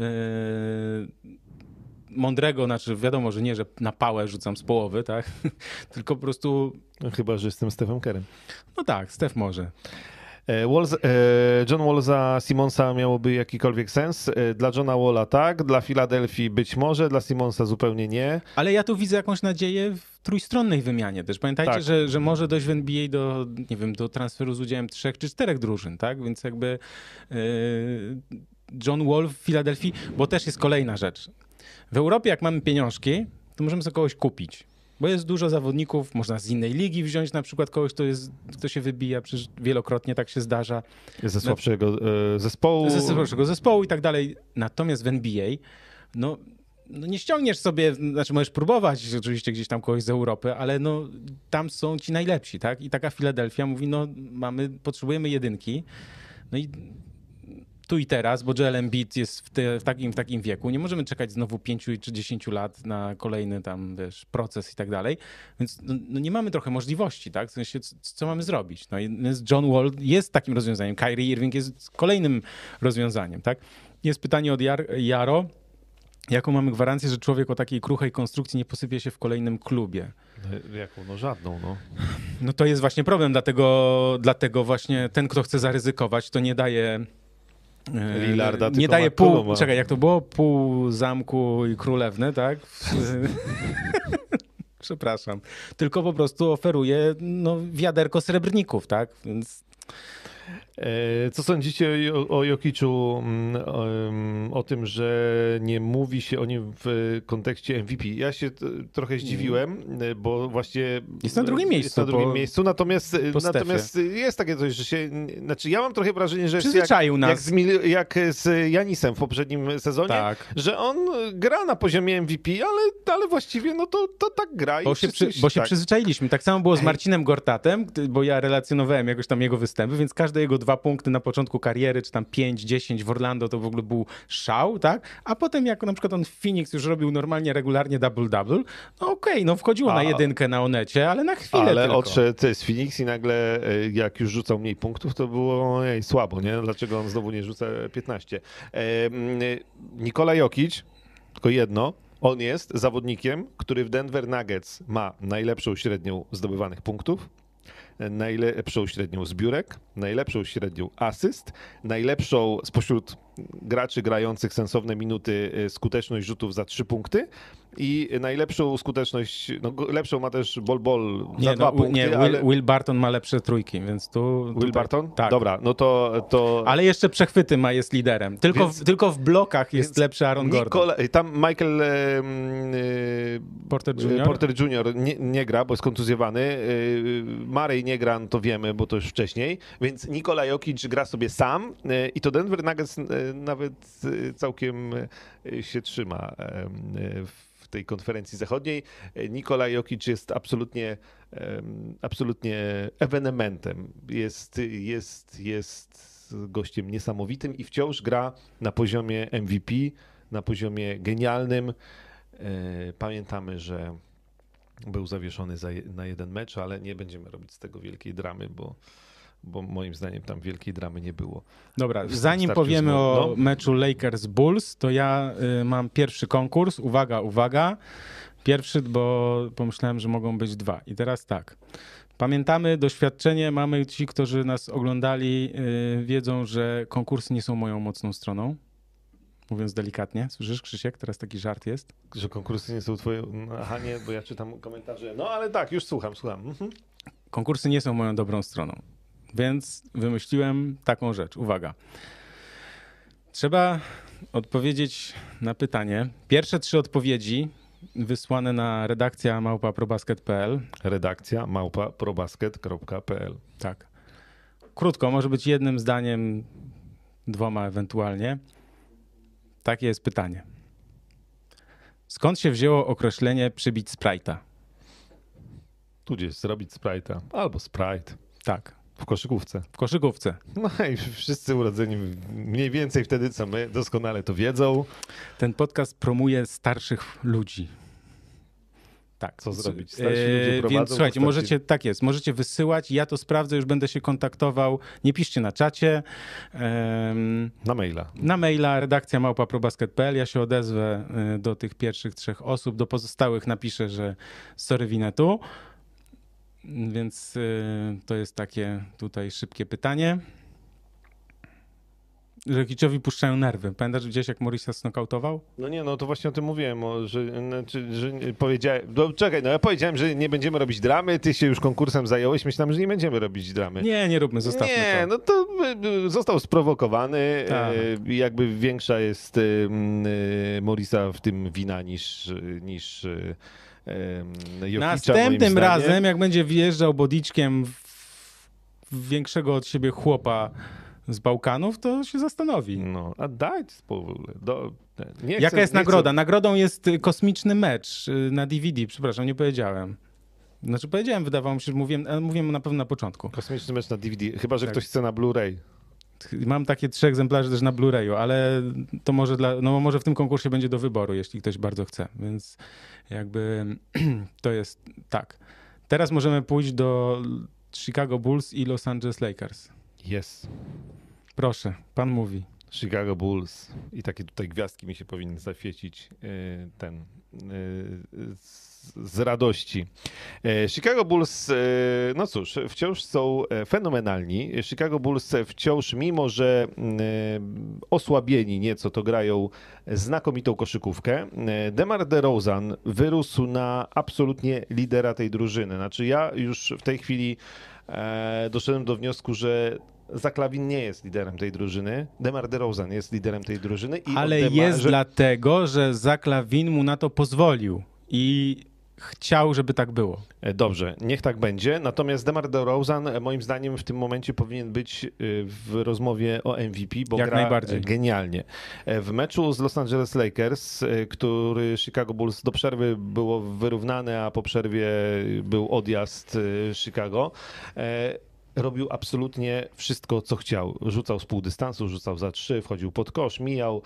Demar DeRozan potrafi wszystko. On oczywiście w Chicago Bulls, już tutaj trochę mówiąc też o wcześniejszych meczach Chicago, e, mniej podaje i mniej bawi się w rozgrywającego niż w San Antonio. Natomiast może robić, bo tak został dopasowany do tej drużyny, może robić to, co on uwielbia i z czego przez większość jego kariery go znaliśmy, czyli mieć piłkę w rękach i rzucać rzucać z pół dystansu.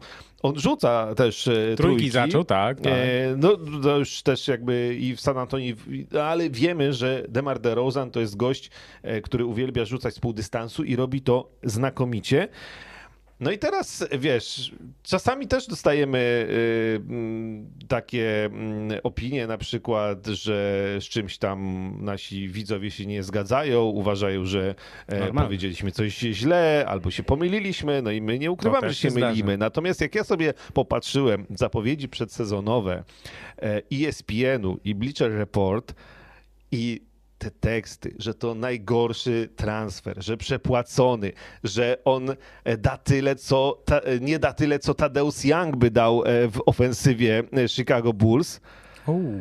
Więc pomyślałem sobie, no dobra, to jednak spoko, nie, nie jest tak źle, bo ja, e, mi się Chicago Bulls od samego początku podobali, ja e, ciągle trzymam się wersji, że oni będą w pierwszej czwórce, e, im się ja zdarzają... miałem wątpliwości, ja się przyznaję, bez bicia, pamiętam, miałem wątpliwości, rozmawialiśmy o tym. E, tak i e, Tutaj, w przeciwieństwie do Cleveland czy Waszyngtonu, ja się trzymam wersji, że to nie jest e, dobry początek sezonu, to jest po prostu dobry sezon Chicago Bulls. E, te osłabienia to Nikola Vucevic, bo jego ostatnio nie ma. Tak.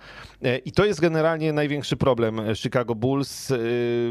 Im by się przydał jakiś weteran do obrony pod obręczą, tak naprawdę do, do pomocy Vuceviczowi bo, bo cała reszta, ewentualnie jeszcze wzmocnienie ławki rezerwowej. To jak fatalny jest Tony Bradley, to jest po prostu ojej, ała.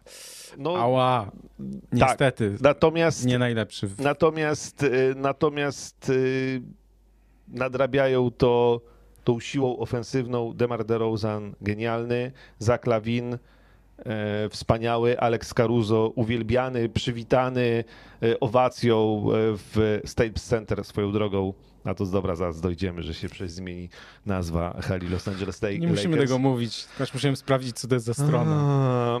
Lonzo Ball też, który odżył. O tym wszystkim mówiliśmy i, i wciąż gra Chicago Bulls mi się podoba. Oni oczywiście grają szybki atak, ale grają też dużo takiej koszykówki z tym jednym ze słów, których nie lubię, czyli z, z robieniem spacingu, e, ale, ale e, niekoniecznie po to, żeby rzucać za trzy punkty, ale też właśnie, żeby mieć różne opcje w ataku, żeby wjeżdżać pod kosz, żeby na różne sposoby kończyć akcję. E, Chicago Bulls wciąż w ataku ogląda się rewelacyjnie. W obronie mm, bywa różnie, ale jest nieźle. To, mankament największy to jednak ciągle, moim zdaniem, Wuczewicz pod koszem swoim. E, I, ale może też dlatego jego brak aż tak bardzo nie jest odczuwalny. Okej, okay. ja powiem tak, to co powiedziałeś w 100% się zgadzam. Y, natomiast problem jest taki, że oni nie mają ławki, długiej ławki rezerwowych. To, też. to mhm. przy długim sezonie um, może być problem, tak, to to wiemy. Przyjście, znaczy tak, DeRozan i Lawin, duet znakomity. Nie było jeszcze takiej sytuacji w historii Chicago Bulls, żeby dwóch zawodników miało średnią co najmniej 25 punktów, a przypominam, przypominam że tam grał Michael Jordan. Nie było takiej I, sytuacji. I Scottie, I Scottie Pippen. Nie było takiej sytuacji. Um, bardzo mi się podoba jedna rzecz, że y, Lawin oddał trochę, bo widzisz, na tym też korzysta. I korzysta zespół, i korzysta on. Oddał trochę miano lidera, nie wiem, czy można nawet tak powiedzieć. Oni są po prostu razem liderami, tak? Ale moim zdaniem on zyskał na tym, że był na Igrzyskach Olimpijskich z Kevinem Durantem i z innymi zawodnikami w kadrze USA. To tak jak Javal McGee, no? No tak, ale wiesz, no nie, nie, no, to jest, no dobrze, nie no. mieszajmy dwóch systemów walutowych. Dobra, no. Kadra USA przecież miała problemy, tak? I on wtedy widział, widział, zobaczył, jak się lider zachowuje, jak, i jak powinien lider reagować, co mówić, wiesz, no po prostu zobaczył dokładnie to, co powinien zrobić. Wiele osób tego nie docenia, ale moim zdaniem to doj ta dojrzałość, która teraz wychodzi i doświadczenie są tu bardzo ważne. Um, usłyszałem takie określenie, piękne. Wiesz, jakie były zarzuty wobec DeRozana? Że y, nie pokonał Lebrona i nie jest Kawajem Leonardem. To jest tak. E, natomiast DeMar DeRozan gra najlepszą koszykówkę, chyba można powiedzieć, w swojej karierze. Ale to, co jest ważne, dlaczego on tak gra, tak? To jest, to jest ważne pytanie. On tak gra, bo to on wybrał ten zespół. To on chciał do niego, do tego zespołu dołączyć. To on nie wiem, czy rekrutował, czy był tam, wiesz, dogadywał się z kimś, żeby tam pójść i tak dalej razem. Natomiast to on wybrał i jest szczęśliwy. To widać, że on jest szczęśliwy w tej drużynie z tymi no, ludźmi. Są szczęśliwi. Tak, ale z tymi ludźmi i ten system, on się w nim świetnie odnajduje. Po prostu Lakersów miażdżył okrutnie. E, ten komfort gry z Lonzo Ballem, Lonzo Ball też bardzo, w sensie, e, bardzo pozytywnie. Natomiast Caruso no stary, to jest po prostu zawodnik marzenie na poziomie NBA, w takiego, nawet nie wiem, czy zmiennika, to jest tak zwane słowo zadaniowiec, tak? To jest gość, który nie zdobył z Lakersami punktów, a był jednym z najważniejszych zawodników na boisku. Bo on tak, ogromne zaangażowanie w obronie, podania, on zna swoje miejsce, swoją rolę i on się w tym realizuje. On nie ma Wiesz, bo to też jest bardzo ważne, że on nie ma takiego nadmuchanego ego, że on by chciał tej, kurde, no to jak poszedłem do Chicago, byłem misia z Lakersami, to teraz powinien rzucać po 15 czy 20 punktów, tak? Bo to, tak zawodnicy też mają, tak? Że chcą i tak dalej. Natomiast on mówi tak, panowie, wygrywamy, ja się znakomicie odnajduję w tej roli, będę zapierniczał po prostu, jak to się mówi, gryzł parkiet. Wiesz, tam były takie sytuacje, nie wiem, czy Stefowi on dwa razy wybił piłkę, wiesz, w jednej akcji, znaczy tam, wiesz, że, yy, raz za razem, tak? W sensie, więc jakby to jego zaangażowanie jest yy, ogromne.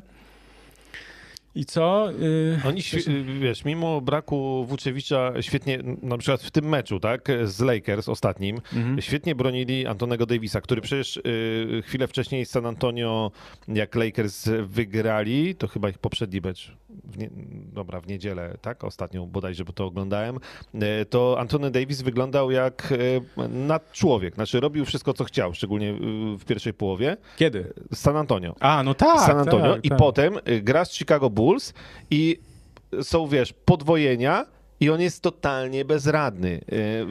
E, koniec końców Anton Davis wyleciał z boiska, natomiast już wtedy wynik był rozstrzygnięty, e, więc więc to też pokazuje, że Chicago Bulls też naprawdę, naprawdę dobrze e, bronią. Ale oni też tam, Boże, Derrick Jones Jr., jak on się nazywa? Teraz mi wyleciało z głowy.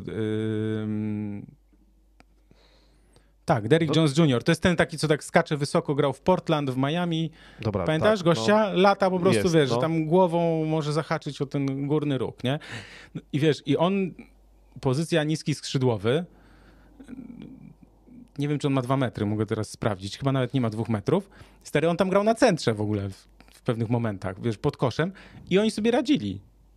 To w ogóle jest jakieś, wiesz, podwajanie, natomiast potem szybki basket, gramy, lecimy, to dzielenie się piłką, że oni, wiesz, oni wytrzymali, bo ten właśnie, y, ten pod koszem, co mówiłem, Boże, ten wysoki Bradley, tak, to, to on tam, wiesz, nie złapał dwóch piłek w pierwszej kwarcie i ogólnie było takie trochę, hmm, co by tu zmienić.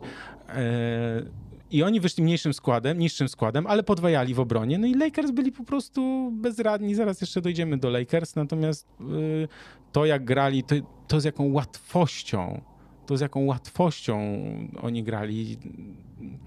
Jak trafiali, wiesz, te, te, te trójki, oczywiście, no się działo, tak? No ale to też wynikało z dobrych pozycji, z pewności siebie i tak dalej, i tak dalej. Także Chicago Bulls wow, tu się powtarzają pytania, co e, osiągnął w playoffach. E, To jest odpowiedź trochę trudniejsza, ale cały czas trzymam się wersji też mojej przedsezonowej, że jak na przykład zajmą czwarte miejsce mm, e, po sezonie zasadniczym, a na piątym będą Miami Heat, no to to jest taka seria, w której ciężko będzie mm, wybrać, wytypować zwycięzcę, więc trochę, trochę zależy. Mam wrażenie, że może być trochę przypadek e, New York Knicks, którymi zachwycaliśmy się w tamtym sezonie. Trafili na Atlantę, z którą wygrali wszystkie mecze w sezonie zasadniczym i Trey Young poczuł magię playoffów i, i odesłał Knicks e, na wakacje. E, Natomiast ja wierzę w to, że Chicago Bulls nie tylko zagrają dobrze do końca sezonu zasadniczego, ale też w playoffach coś, coś wygrają, ale też wydaje mi się, że Karniszowasz jeszcze jeszcze jakiś transfer tutaj może zrobić. Ja bym jakiegoś właśnie weterana ściągnął pod kosz i ja bym wzmocnił to, o czym mówisz, ławkę rezerwowych, e, bo jeszcze w sezonie zasadniczym ci rezerwowi mogą się przydać, więc e, więc tu jeszcze, jeszcze poczekajmy, jeszcze dziś Chicago Bulls mogą być mocniejsi. Lakers? A proszę bardzo. Z LeBronem bilans 4-2, bez LeBrona 4-5. W Lakers jedynym dobrym zawodnikiem jest LeBron James, co jakby potwierdza to, co powiedziałeś przed chwilą. To znaczy, nabraliśmy. Oczy, myśmy się, za, oczywiście, ja mówiłem przed finał. ja Finał, nie, no mówiłem, że finał, nie, że na papierze to jest finał, jak oni będą zdrowi. Natomiast w tym momencie to wygląda znowu tak, że e, Lebrona nie ma i e, o Matko Święta, e, Lebronie wracaj, bo my bez ciebie to w ogóle tutaj nic nie ugramy. Znaczy LeBron James za każdym razem jak grał, to grał świetnie i właściwie to jest jedyny zawodnik, do którego się nie możemy przyczepić. Bo No, ale on nie każdego- może grać tak przez cały sezon. no, stary, no, no, no i to jest problem jednak Lakers. I jeśli oni wejdą do playoffów, to ja ciągle trzymam się wersji, że w tych playoffach mogą zajść bardzo daleko, a może nawet do finału, jeśli będą zdrowi. Natomiast ten sezon zasadniczy to będzie jednak tor z poważnymi Brzeźnia, przeszkodami, Brzeźnia. bo Anthony Davis no, gra czasami jak z San Antonio, a czasami e, jak z Chicago. No ale wiesz, to E, oczywiście mecze z mocnymi rywalami cię weryfikują, bo jak z Leszczami robisz, y, wiesz, dobre stacje, a potem z mocną ekipą nie wiesz, co masz robić, no to to jest trochę, trochę to też świadczy o tobie, tak? No oczywiście jemu się też y, łatwiej będzie grało obok, jak LeBron James wróci, tak? Bo no teraz oczekujemy, że on będzie liderem, on nie jest. Że Russell Westbrook będzie liderem, no to zakrawa w tym momencie na żart, patrząc na to, jak gra Russell Westbrook. E, Wciąż Russell Westbrook w tej drużynie się nie może odnaleźć. Wciąż jest tam chaos. Powoli ja momentami mam wrażenie, że Frank Vogel gdzieś tam e, coś jednak robi, że to e, trochę lepiej wygląda, natomiast później właśnie przychodzi taki mecz jak z Chicago i jednak stwierdzam, że nie, że tu jedynym ratunkiem jest powrót LeBrona Jamesa, e, bo, no bo przecież nie postawisz na Russella Westbrooka w playoffach. Musimy na... pamiętać, że Taylor Horton Tucker i Kendrick Nunn nie grali. Teraz wrócił Horton Tucker, ale Kendrick Nunn chyba nadal nie gra. Yy, I to byli ci dwaj obwodowi, którzy mieli robić punkty. Dużo rzucać punktów, tak? Młodzi, wybiegani i tak dalej. Natomiast bez nich okazało się, że Lakers do końca nie wiedzą, co mają grać, bo mm, po pierwsze, straty Westbrooka to jest na potęgę i to nie mówimy o stratach takich... On ma w tej chwili najwyższą y, średnią strat y, w historii i prze, przebił Magica Johnsona, co też ciekawe, no ale to ten... Słuchaj, problem ponad, jest... cztery, ponad cztery straty Ale meczu. problem z tymi stratami jest też taki, że to są straty, po których idzie kontra, znaczy to są tak głupie straty, które, wiesz, które podcinają skrzydła, bo to nie jest tam, że wiesz, że, znaczy czasami jest też, że nie wiem, wybił na out czy coś, tak, ale czasem to są tak bezsensowne straty, które podcinają skrzydła Lakers, a dają po prostu wiatr w żagle drużynie przeciwnej. To jest, y, wiesz, jak on właśnie po jakiejś tam stracie leci kontra albo trójka, wiesz, yy, rywala, to to daje dodatkowo, dodatkowo, wiesz, yy, bonus tej drużynie, która, która właśnie to, to, to, to zrobiła, tak? Więc jakby problem Westbrooka jest taki, że on nie ma bladego pojęcia, jak ma grać. Te podania do Antonego Davisa, on jest tam podwajany albo próbuje grać jeden na jeden. Ta gra jest potwornie wolna. To jest, to się, tego się nie da oglądać. To jest potwornie wolne, takie też, że ci zawodnicy rotacji nie wiedzą, co mają robić. Yy... No jest to, jest też problem taki, że Frank w ogóle ogólnie chyba nie wie do końca, kogo ma w zespole, bo Kent Bazemore występował w pierwszej piątce, po czym teraz ostatnio coś, nie wiem, nie wiem, czy ma kontuzję, czy to jest nagle zmiana taktyki, ale wiesz, wychodzi Avery Bradley, który ani nie jest już tym super obrońcą, którym był kiedyś, znanym był z tego, ani nie jest super strzelcem. I tak trochę nie wiadomo do końca, znaczy, nawet jeśli ma dobry procent w rzutach z dystansu, to problem jest taki, że, że on wiesz, nie jest takim gościem, którego musisz pilnować na plaster, bo wiesz, że on się trzy razy zawaha, bo on tak nie do końca, wiesz, bo to jest, jak masz takiego gracza super strzelca za trzy, jest wielu takich, co wychodzą z ławki, to musisz zawsze o nich pamiętać, być przyklejonym i tak dalej. Natomiast mnóstwo tych zawodników, no właśnie jest takich, że oni tak się zawahają, nie wiedzą i to jest właśnie to, o czym mówiłem przy okazji właśnie też Bostonu, też innych drużyn, że oni w Lakers, Malik Monk jest przecież rewelacyjny, Wayne Ellington też jest wybitnym strzelcem, ale mam wrażenie, że oni cały czas potrzebują tego sezonu, żeby się nauczyć, żeby zobaczyć do czego, co mogą, a czego nie mogą, tak? Czego nie powinni. Czyli trochę nie wiedzą, jaka jest ich rola w drużynie. Bo to jest przecież, słuchaj, przecież z, tych, z tego składu zostało chyba trzech zawodników, tak? LeBron Davis tak, i Tak, no tam były największe zmiany. No to oni potrzebują czasu, teraz nie grają razem, nie grają z LeBronem, więc jakby też yy, dajmy sobie chwilę, nie spisujmy ich na straty, na nie, zasadzie no takiej, ja, że sezon ja, jest stracony. Ja za, miesiąc, spokojny. za miesiąc będzie łatwiej ich troszkę, nazwijmy to, to ocenić, czy gdzieś powiedzieć. Pamiętajmy, że to jest zespół weteranów, natomiast jest jedna bardzo ważna rzecz, która może zgubić Los Angeles Lakers. Jeśli oni myślą, że sezon zasadniczy to dojedziemy do kwietnia i wtedy zaczyna się prawdziwe granie, tak?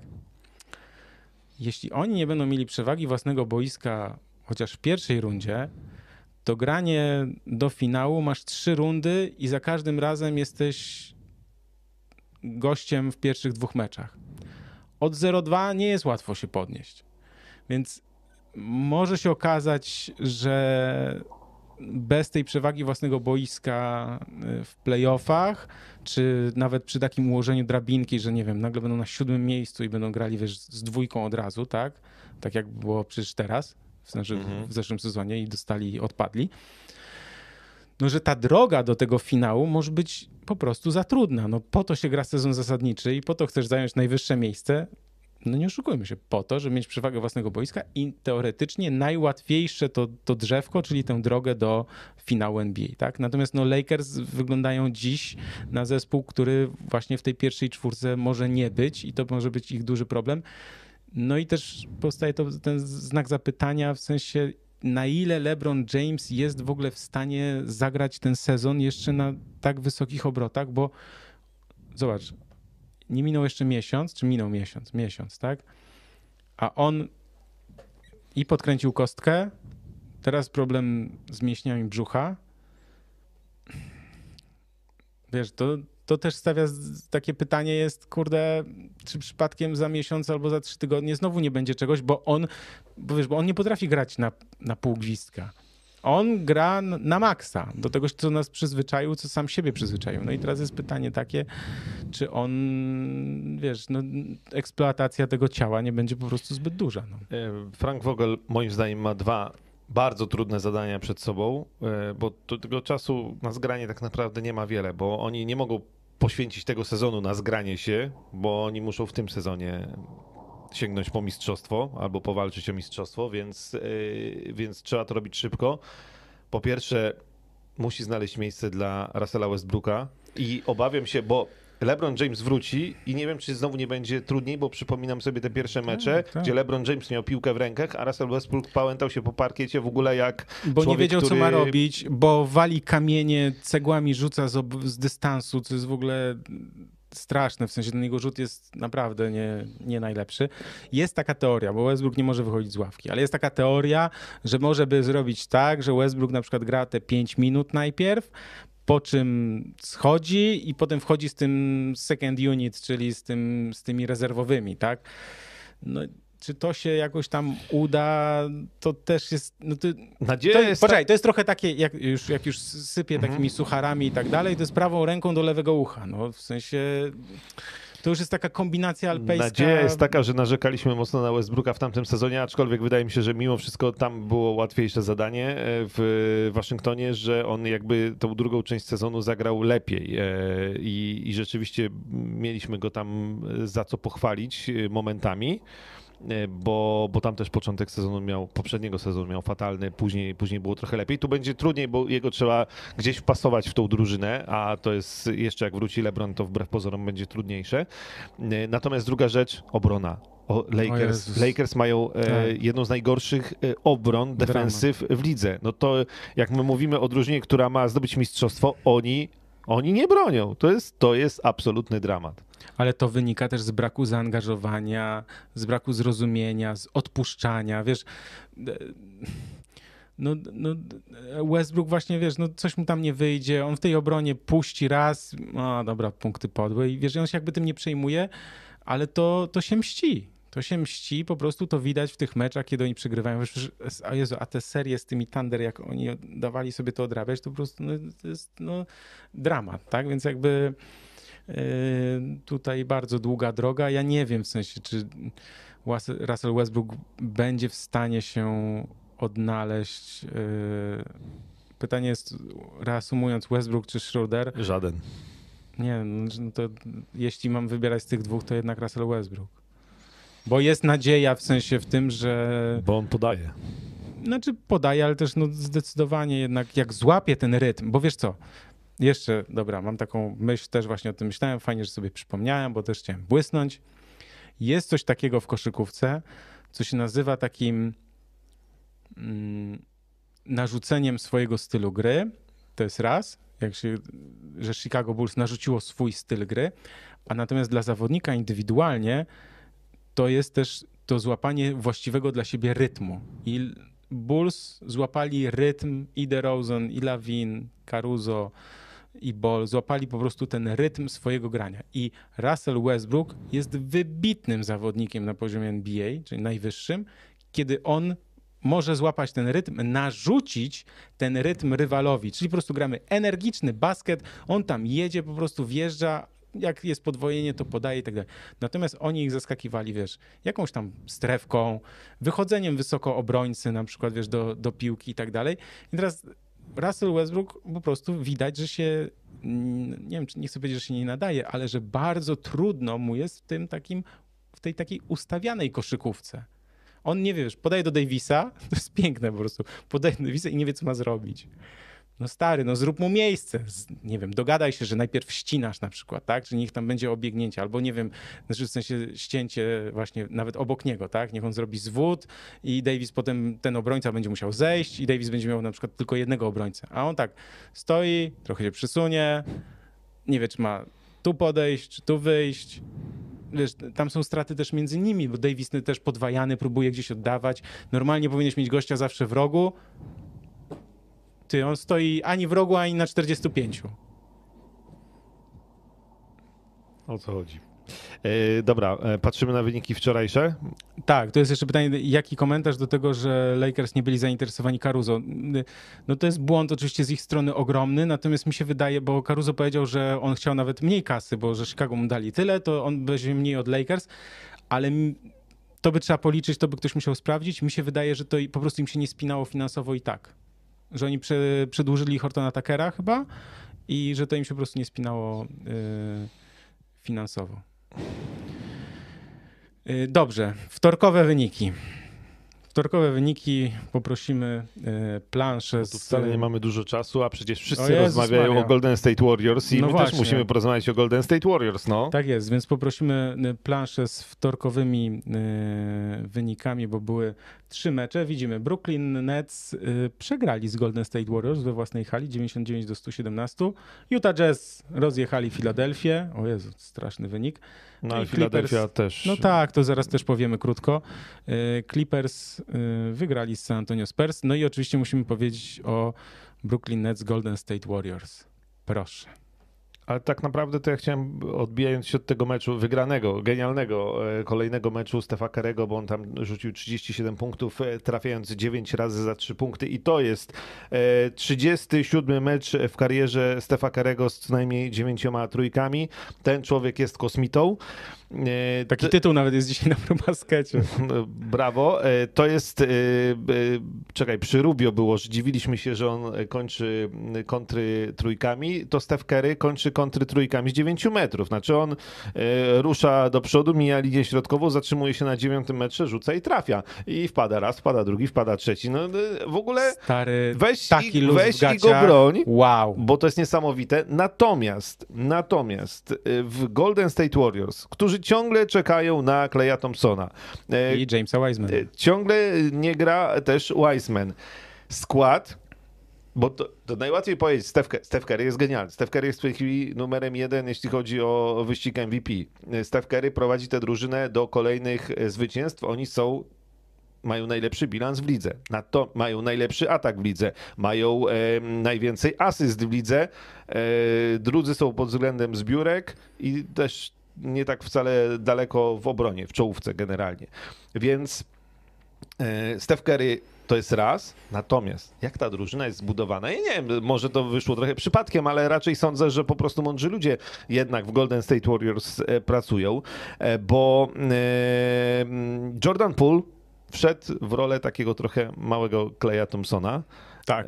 To nie jest aż tak genialna skuteczność jak Kleja, natomiast, cieka- natomiast on rzuca ważne rzuty, trafia sporo punktów, 17, chyba średnia, e, nawet troszkę ponad. Ciekaw jestem, co będzie, jak wróci Clay Thompson. On oczywiście będzie wracał powoli, trzeba ich obu pogodzić. Wczoraj odbył pierwszy trening 5 na 5. To Clay jest ważne. Thompson, więc tak, powoli Clay. do tego e, wracamy. E, Andrew Wiggins w którego Szacun, ja przez wiele lat szacun. wierzyłem i w Golden ja State nie. Warriors już w tamtym sezon, przed tamtym sezonem zapowiadali, że on jak będzie chciał pracować, to my z niego zrobimy tutaj, nauczymy go bronić i w ogóle i naprawdę, e, ej, no Wiggins nawet broni, a już nie mówię w ataku, e, jest zawodnikiem, który, który nie zawodzi. I to też jest Andrew Wiggins w tej ponad rok to zajęło, ale, ale na razie sprawdzają się zapowiedzi Steve'a Kera, że on jak nie będzie miał Mm, e, wiesz, tej, tego obciążenia, że, że jest liderem drużyny, że jak on będzie opcją 2, a jak wróci Clay Thompson 3 e, w drużynie, to, e, to rzeczywiście może się tej drużynie przydać i Andrew Wiggins został w Golden State Warriors, Andrew Wiggins jest w Golden State Warriors potrzebny. No i Draymond Green, który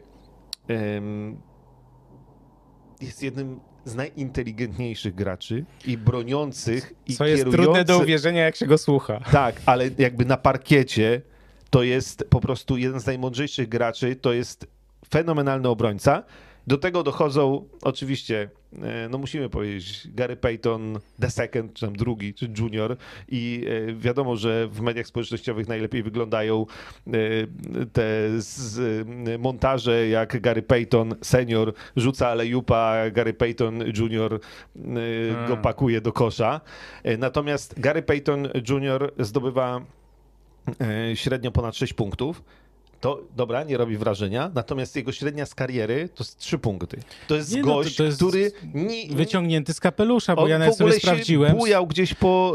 e, Dwa sezony w. Milwaukee, Ale on- po, znaczy pół sezonu, półtora On sezonu w albo Milwaukee, nie grał, albo, chwila w Lakers. albo w NBDL e, w J-League. Tak. E, Więc jakby człowiek przez lata w ogóle gdzieś tam, nie wybrany w drafcie w ogóle, e, gdzieś nie wiadomo gdzie, natomiast, e, natomiast nie te punkty i nie te slam dunki są najważniejsze, tylko obrona. Nie chcę powiedzieć, że on jest obrońcą tak dobrym jak jego ojciec, bo nie jest, natomiast on w obronie jest zawodnikiem, e, który wiesz, wyciąga piłki, robi przechwyty, e, w tej defensywie Steve'a Kera jest niezwykle ważną postacią i tam tych niezwykle ważnych postaci jest e, w Golden State Warriors wiesz, ileś tam, znowu, drużyna, jakby zupełnie inny poziom, bo masz, masz, masz, masz, masz kosmitę w postaci mm, Stefa Kera, ale wokół niego masz drużynę i w głowie, że jeszcze wróci Weissman i jeszcze wróci Clay Thompson. Nie wiemy w jakiej formie, mm, ale, e, ale nawet w tym momencie e, no, no przecież nie możemy powiedzieć, no możemy powiedzieć, że mieli łatwy terminarz i do tego znowu Bo wrócić. mieli. No mieli, no mieli, Ale, ale wiesz, co ci Ale- ale... wiesz, co jest najlepsze? Że ja patrzę i dalej mają prosty, w sensie, bo, znaczy, bo grali z Chicago, z Charlotte i z Brooklyn, to były te, powiedzmy trudne mecze. Teraz będą grali z Cleveland i z Detroit na wyjeździe, potem z Toronto i z Filadelfią i z Portland u siebie. To jest, wiesz, no w takiej formie to oni powinni po prostu to rozjechać. No potem, dobra, no potem grają w Los Angeles, grają z Clippersami i dwa razy z Phoenix. No to może być trudniej, ale no są w takim gazie, rzeczywiście. Ale zwróć uwagę tak, Steph Curry nie grał w playoffach, więc zakończył zabawę bardzo wcześnie. Miał czas na to, żeby e, odpocząć, zbudować formę. Jest w rewelacyjnej formie. Niektórzy twierdzą, że jest w wyższej formie niż w tych sezonach, kiedy był MVP. To jest też ważne. Jest oczywiście w tym rankingu na MVP kandydatem numer jeden. Natomiast ja chciałem zwrócić uwagę na też właśnie ten, e, jak to się ładnie mówi, second unit, ten, tych e, zmienników. Ja sobie obejrzałem ten mecz z Brooklyn Nets, nie cały, ale słuchaj, ten Gary Payton drugi, jak wychodził, od razu na Hardena po prostu przyklejony jak plaster. jak Bez- rękawiczka. Tak, ale to, co jest ważne, tam zero strachu. Ogromna pewność siebie, to wiesz, czasem może zgubić też pewność siebie, ale ogromna pewność siebie i wiesz, pełne zaangażowanie, yy, naprawdę w, w obronie każdy tam hard y, walczy, natomiast trzeba powiedzieć, że ten atak jest rewelacyjny, że znów Golden State Warriors mają to, czego nie mieli i ten ostatni rok y, im na to pozwoli trochę na odbudowanie, bo Jordan Poole jest takim no, ewenementem, można, znaczy nie ewenementem, tylko no, czymś, co oni, nazwijmy to, nie wiem, można powiedzieć, że wyprodukowali, czy przyczynili się do rozwoju, tak? Ten słaby sezon po, poprzedni y, dał mu ogromną szansę na rozwinięcie się, nabycie pewności siebie i teraz to się y, no, odpłaca, czy spłaca. I jeszcze jedna rzecz. Oni, w przeciwieństwie do Lakers, już teraz można powiedzieć, że pozyskali zawodników, przepraszam, tych zmienników, którzy naprawdę byli wartościowymi zawodnikami i nie są, nie są takimi weteranami, weteranami na zasadzie właśnie, że już, wiesz, nie wiem, jak Rajan Rondo, tak? Bo Rondo już Nie, no to jest zjazd na razie Zjazd jest totalny, w sensie można na, na nazwisku trochę lecieć, ale sorry, no, no nie. Natomiast Otto Porter Jr. i Nemanja Bielica to po prostu są Ty, zawodnicy, którzy są znakomici i, i nawet Andrew Iguodala się odnalazł, bo ja sobie sprawdzam taki ten wskaźnik plus minus, to oczywiście Steph Curry ma prawie 14, natomiast drugi w zespole jest e, Iguodala ma 9,3, trzeci jest e, Gary Payton 8,5, kolejny jest Bielica 7,7, potem jest Draymond Green 6,9, e, Andrew Wiggins 5,6, Jordan Poole 5, Otto Porter Jr. też prawie 5. Ten wskaźnik plus minus to jest to, y, jakim, ile drużyna miała przewagę, w sensie czy przewagę, czy stratę w momencie, kiedy da, ten dany zawodnik był na boisku. To nie oddaje zawsze, ja to tłumaczę, że jak ja jestem na boisku, nie wiem, z tobą i ty puściłeś dwa razy gościa, to obaj mamy po minus cztery, tak? Więc to jest też okej, okay, takie zgubne, natomiast trzeba powiedzieć, że teraz jak Stef na chwilę siada na ławkę, to ta drużyna nadal znakomicie funkcjonuje wymiana piłek, w sensie podania pas, pas, pas są świetne. Natomiast mm, ogromna, olbrzymia zasługa jest tak naprawdę też formy Stefa Kerego, bo to jest taki zawodnik jak Michael Jordan, czy tak jak LeBron James przez lata, że z nim, będąc z nim w drużynie, gra się łatwiej i ci, którzy są nazwijmy to może w innej drużynie średni, to przy nim są dobrzy, bo on tak skupia uwagę obrony na sobie, to jest raz, a dwa, że w momencie, kiedy tak skupia tą obronę, to wie, kiedy podać. I wiesz, otwarte nagle podania, wiesz, jest obrońca przy Stefie, ktoś tam zetnie od razu, albo i wiesz, on widzi, była taka sytuacja w tym meczu z Brooklyn Nets, widział, że dwóch chyba obrońców idzie do niego, od razu złapał piłkę i od razu ją oddał. Jordan Poole akurat, mm, wiesz, ścinał pod kosz punkty za darmo, tak?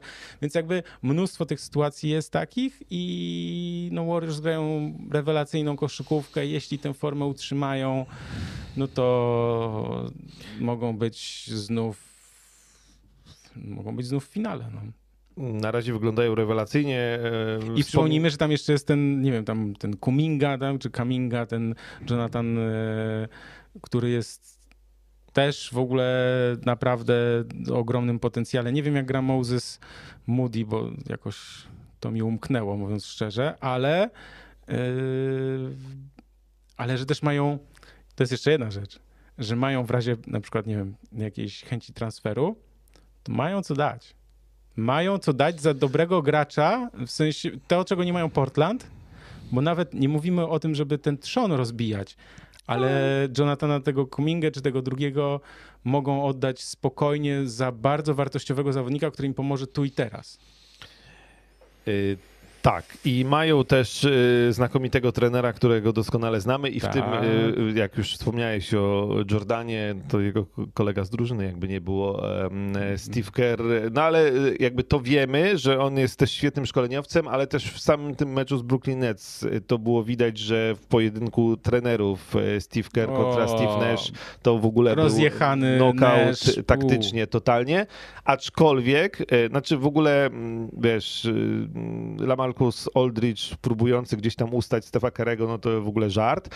Natomiast Brooklyn Nets. Ja jestem o nich spokojny, cały czas oczywiście pamiętamy Kyrie Irving, czy nie gra, ale może będzie grał, może się coś tam jeszcze wydarzy i jakby ja się za bardzo o nich nie martwię. Natomiast e, Blake Griffin w porównaniu z poprzednim sezonem wygląda e, bardzo źle. Nie no, dramat. No tam, tam w Brooklyn Nets jest problem taki, że tam nie ma ławki, w sensie tam nie ma kto grać. Znowu. Harden i Durant znowu jest tak, że fajnie, fajnie, jak to mówią mój kolega, fajnie, fajnie, nie za fajnie. Bo jest naprawdę ogromny problem i tak, ja chciałem od razu też podlinkować, bo trochę pisałem, trochę długo nawet pisałem, taki tekst. Mniej fauli i wszyscy zachwyceni, ale faul to faul, trzeba gwizdać. Taki jest tekst na probaskecie. Wrzucam link na czacie. Zachęcam do przeczytania. Czy to jest o tym, że jednak sędziowie trochę przesadzają i James Harden, ale też na przykład Trey Young yy, jednak... Ale też inni zawodnicy. Wiesz co, obejrzałem też ten mecz, yy, właśnie ten, zwłaszcza pierwszą połowę y, z ten Warriors Nets i powiem ci szczerze, tak jak nie lubię tego oszukiwania, nie lubiłem zawsze tego oszukiwania Hardena, tego, no tych takich trików i tak dalej. Mnie, mnie strasznie wkurzało, wiesz, że on na przykład mija, łapie gościa, wiesz, pod rękę i mówi, a faule, nie? Albo, wiesz, nie wiem, zawodnik go kryje, lekko rękę wysunie, a ten od razu uderza, wiesz, swoją ręką w jego rękę, no i sędziowie mówią faul, tak? Ale powiem ci szczerze, że było kilka takich sytuacji, że Harden wchodzi, jest uderzenie po rękach, normalnie centralnie w łapy, nic. Nie gwiżdżą. Przy trójce, tam chyba w pierwszej kwarcie było taka, że on naprawdę skoczył pionowo i został uderzony ewidentnie w ręce. Gramy dalej. ja rozumiem, że Harden jest, znaczy on śmiesznie trochę tak reaguje. No, mówi koszykówka to koszykówka. Nie? W sensie taki jest, widać na tych konferencjach, bo tam coś oglądałem, to, to, to, to widać, że tak nie wie trochę, znaczy udaje, że wiesz, hi, hi, hi.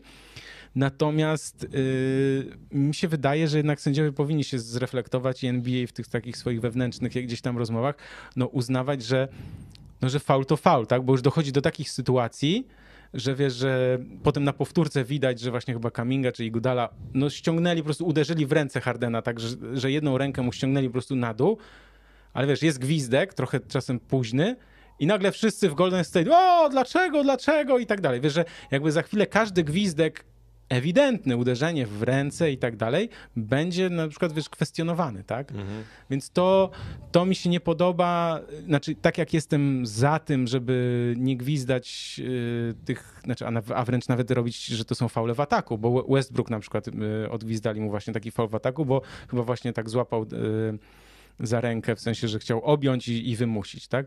To jestem za tym, że to, to faule w ataku to wyeliminujmy, to nie jest koszykówka, to jest właśnie niezgodne, nazwijmy to, z duchem gry, czy takie no, niekoszykarskie zagrania i tak dalej, i tak dalej, jak najbardziej. Natomiast yy, no, nie róbmy takiej sytuacji, że za chwilę zawodnicy, wiesz, że nie będą chcieli wchodzić pod kosz, bo w przypadku fauli nie będzie odgwizdywanych przewinień, tak? Ja myślę, że to się jednak ustabilizuje, że jeszcze w trakcie tak tego myślę. sezonu e, dojdziemy do jakiegoś takiego balansu i kompromisu z tymi faulami i będziemy zadowoleni, bo generalnie to, że NBA poszła w tym kierunku, żeby mm, nie gwizdać tych wymuszanych fauli, to jest ok. Natomiast, żeby też nie pójść w przesadę w drugą stronę, to tego się trzymamy, ale ale miejmy nadzieję, że to się jakoś tam e, uda z tym wygrać. Nam już zostały jeszcze jakieś drużyny? Czy już sobie tabelkę puścimy? Bo 15 minut. No po 15 minut jeszcze mam tyle tematów, że daj spokój. No, no Tutaj to nas e, wydawca yy, nas ten. Dobra, yy, na chwilę tabelę poprosimy. Zobaczmy jak to yy, wygląda. No to co mówiliśmy. Wizards, Bulls, Nets yy, na początku, znaczy na czele wschodu. Warto zwrócić uwagę, gdzie są Milwaukee Bucks na 11 miejscu, co jest zaskakujące. Natomiast jakoś mało jest w mediach takiego Wiesz, tak jako Lakers jest, o Jezus nie, Maria, no, Jezus Maria. zaraz wróci Chris Middleton, to się wszystko tak, normuje tak, i spokojnie. Oni zaraz, zaraz na drugie, tam, trzecie wjadą, nie. wiadomo. Zresztą to, to, jest takie, wiesz, to jest takie, oni mają 6-8, ale tak naprawdę 8-6 mają Nowy Jork, Nowy Jork, który ma szóste miejsce, więc to jest na tyle jakby spłaszczona, tak. tak. ta tabela, więc jakby... Natomiast na, na, na zachodzie Warriors 12-2, Phoenix Suns po tym tam początku takim gdzieś tam trudniejszym są już znowu na drugim miejscu. Utah Jazz trochę rozczarowująco, Denver Nuggets z samym e, Jokiciem, Lakers, no to mówiliśmy, mm, Memphis e, zachwycamy się Jamorantem, natomiast myślę, że to jest takie dla nich miejsce. No i tutaj tak naprawdę ten zachód mi się wydaje w tym sezonie słabszy niż wschód, co jest trochę dziwne, bo, bo jak Sacramento się w tym momencie mieszczą do play-in, no to znaczy, że mm, nie, nie, nie jest najmocniej. E, Nowy Orlean jest dramatem, chociaż podobno Zion jakiś tam kolejny etap treningu. Daj spokój już, daj spokój z tym Zionem. Znaczy, tam już Dobrze. Żebym nic nie mówił, żebym za dużo znowu nie powiedział. To tam jest bardzo, bardzo, bardzo, bardzo ciężko i bardzo trudno, w sensie zostawmy to, bo to jest temat rzeka na naprawdę długą dyskusję i mnóstwo znaków zapytania. Natomiast ja mam bardzo ważne obwieszczenie, e, bo jeśli ktoś się zastanawiał, bo mieliśmy zdradzić też, dlaczego się spotykamy w środę, a nie w czwartek. Ja już tłumaczę, dlaczego się widzimy w środę, czyli dzisiaj, a nie w czwartek, jutro, bo w czwartek, jutro, czyli jutro, czyli jutro yy, ja, tym razem ja, bo ty też zapewne tam będziesz, ja oraz Łukasz Szwonder z kanału Keep Debit będziemy gośćmi w Basket Office w Kanal Plus o godzinie 22. Także jeśli ktoś ma yy, Kanal Plus, to zachęcam do yy, oglądania jutro o 22, czwartek 22. Natomiast z tej okazji ja mam coś ekstra, jak to się ładnie mówi, bo udało mi się coś takiego e, załatwić, że zaraz wrzucam link do artykułu, który to wszystko opisuje. Możecie zamówić sobie, to się nazywa Kanal Plus Online, czyli dostęp do Kanal Plus przez internet. Nie trzeba mieć anteny satelitarnej, tak jak kiedyś, wystarczy tablet, telefon, yy, telewizor podłączony do internetu czy komputer. Wystarczy mieć po prostu yy, dobre łącze internetowe i, i, i sprzęt, który to yy, spełnia te wymagania. I uwaga, pierwszy miesiąc za 10 zł. Potem trzy kolejne po 30 zł za miesiąc, ale nawet po pierwszym miesiącu można zrezygnować. Więc jak ktoś chce przetestować zadyszkę, to może to zrobić. Ja zachęcam, żeby to zrobić szybko bo można wtedy jeszcze jutro nas zobaczyć, w sensie mnie i e, Keep Debita będziemy u Gabriela Rogaczewskiego i Artura Kwiatkowskiego e, gośćmi w Basket Office, także zapraszamy. Czwartek, godzina 22 e, i tak jak już tutaj pisałem jeszcze raz Kanal Plus Online, tam jest wszystko wyjaśnione. W tym artykule od razu mówię. Ja nie mam z tego żadnych pieniędzy, żeby była jasność. Natomiast po prostu też zależało mi na tym, e, żeby też pokazać kolegom, wszystkim z Kanal Plus, że zobaczcie, słuchajcie, jest pewna grupa zainteresowanych odbiorców tutaj NBA i yy, zobaczmy, jak po prostu oni też zareagują na taką ofertę, która myślę, że jest dość atrakcyjna, że mm, można skorzystać, bo od razu mówię, że to nie jest tylko Kanal Plus Sport, ale to jest pełny pakiet ten Kanal Plusowy, czyli razem z innymi dyscyplinami, y, które Kanal Plus pokazuje, także też z wieloma tymi filmowymi i tak dalej, i tak dalej.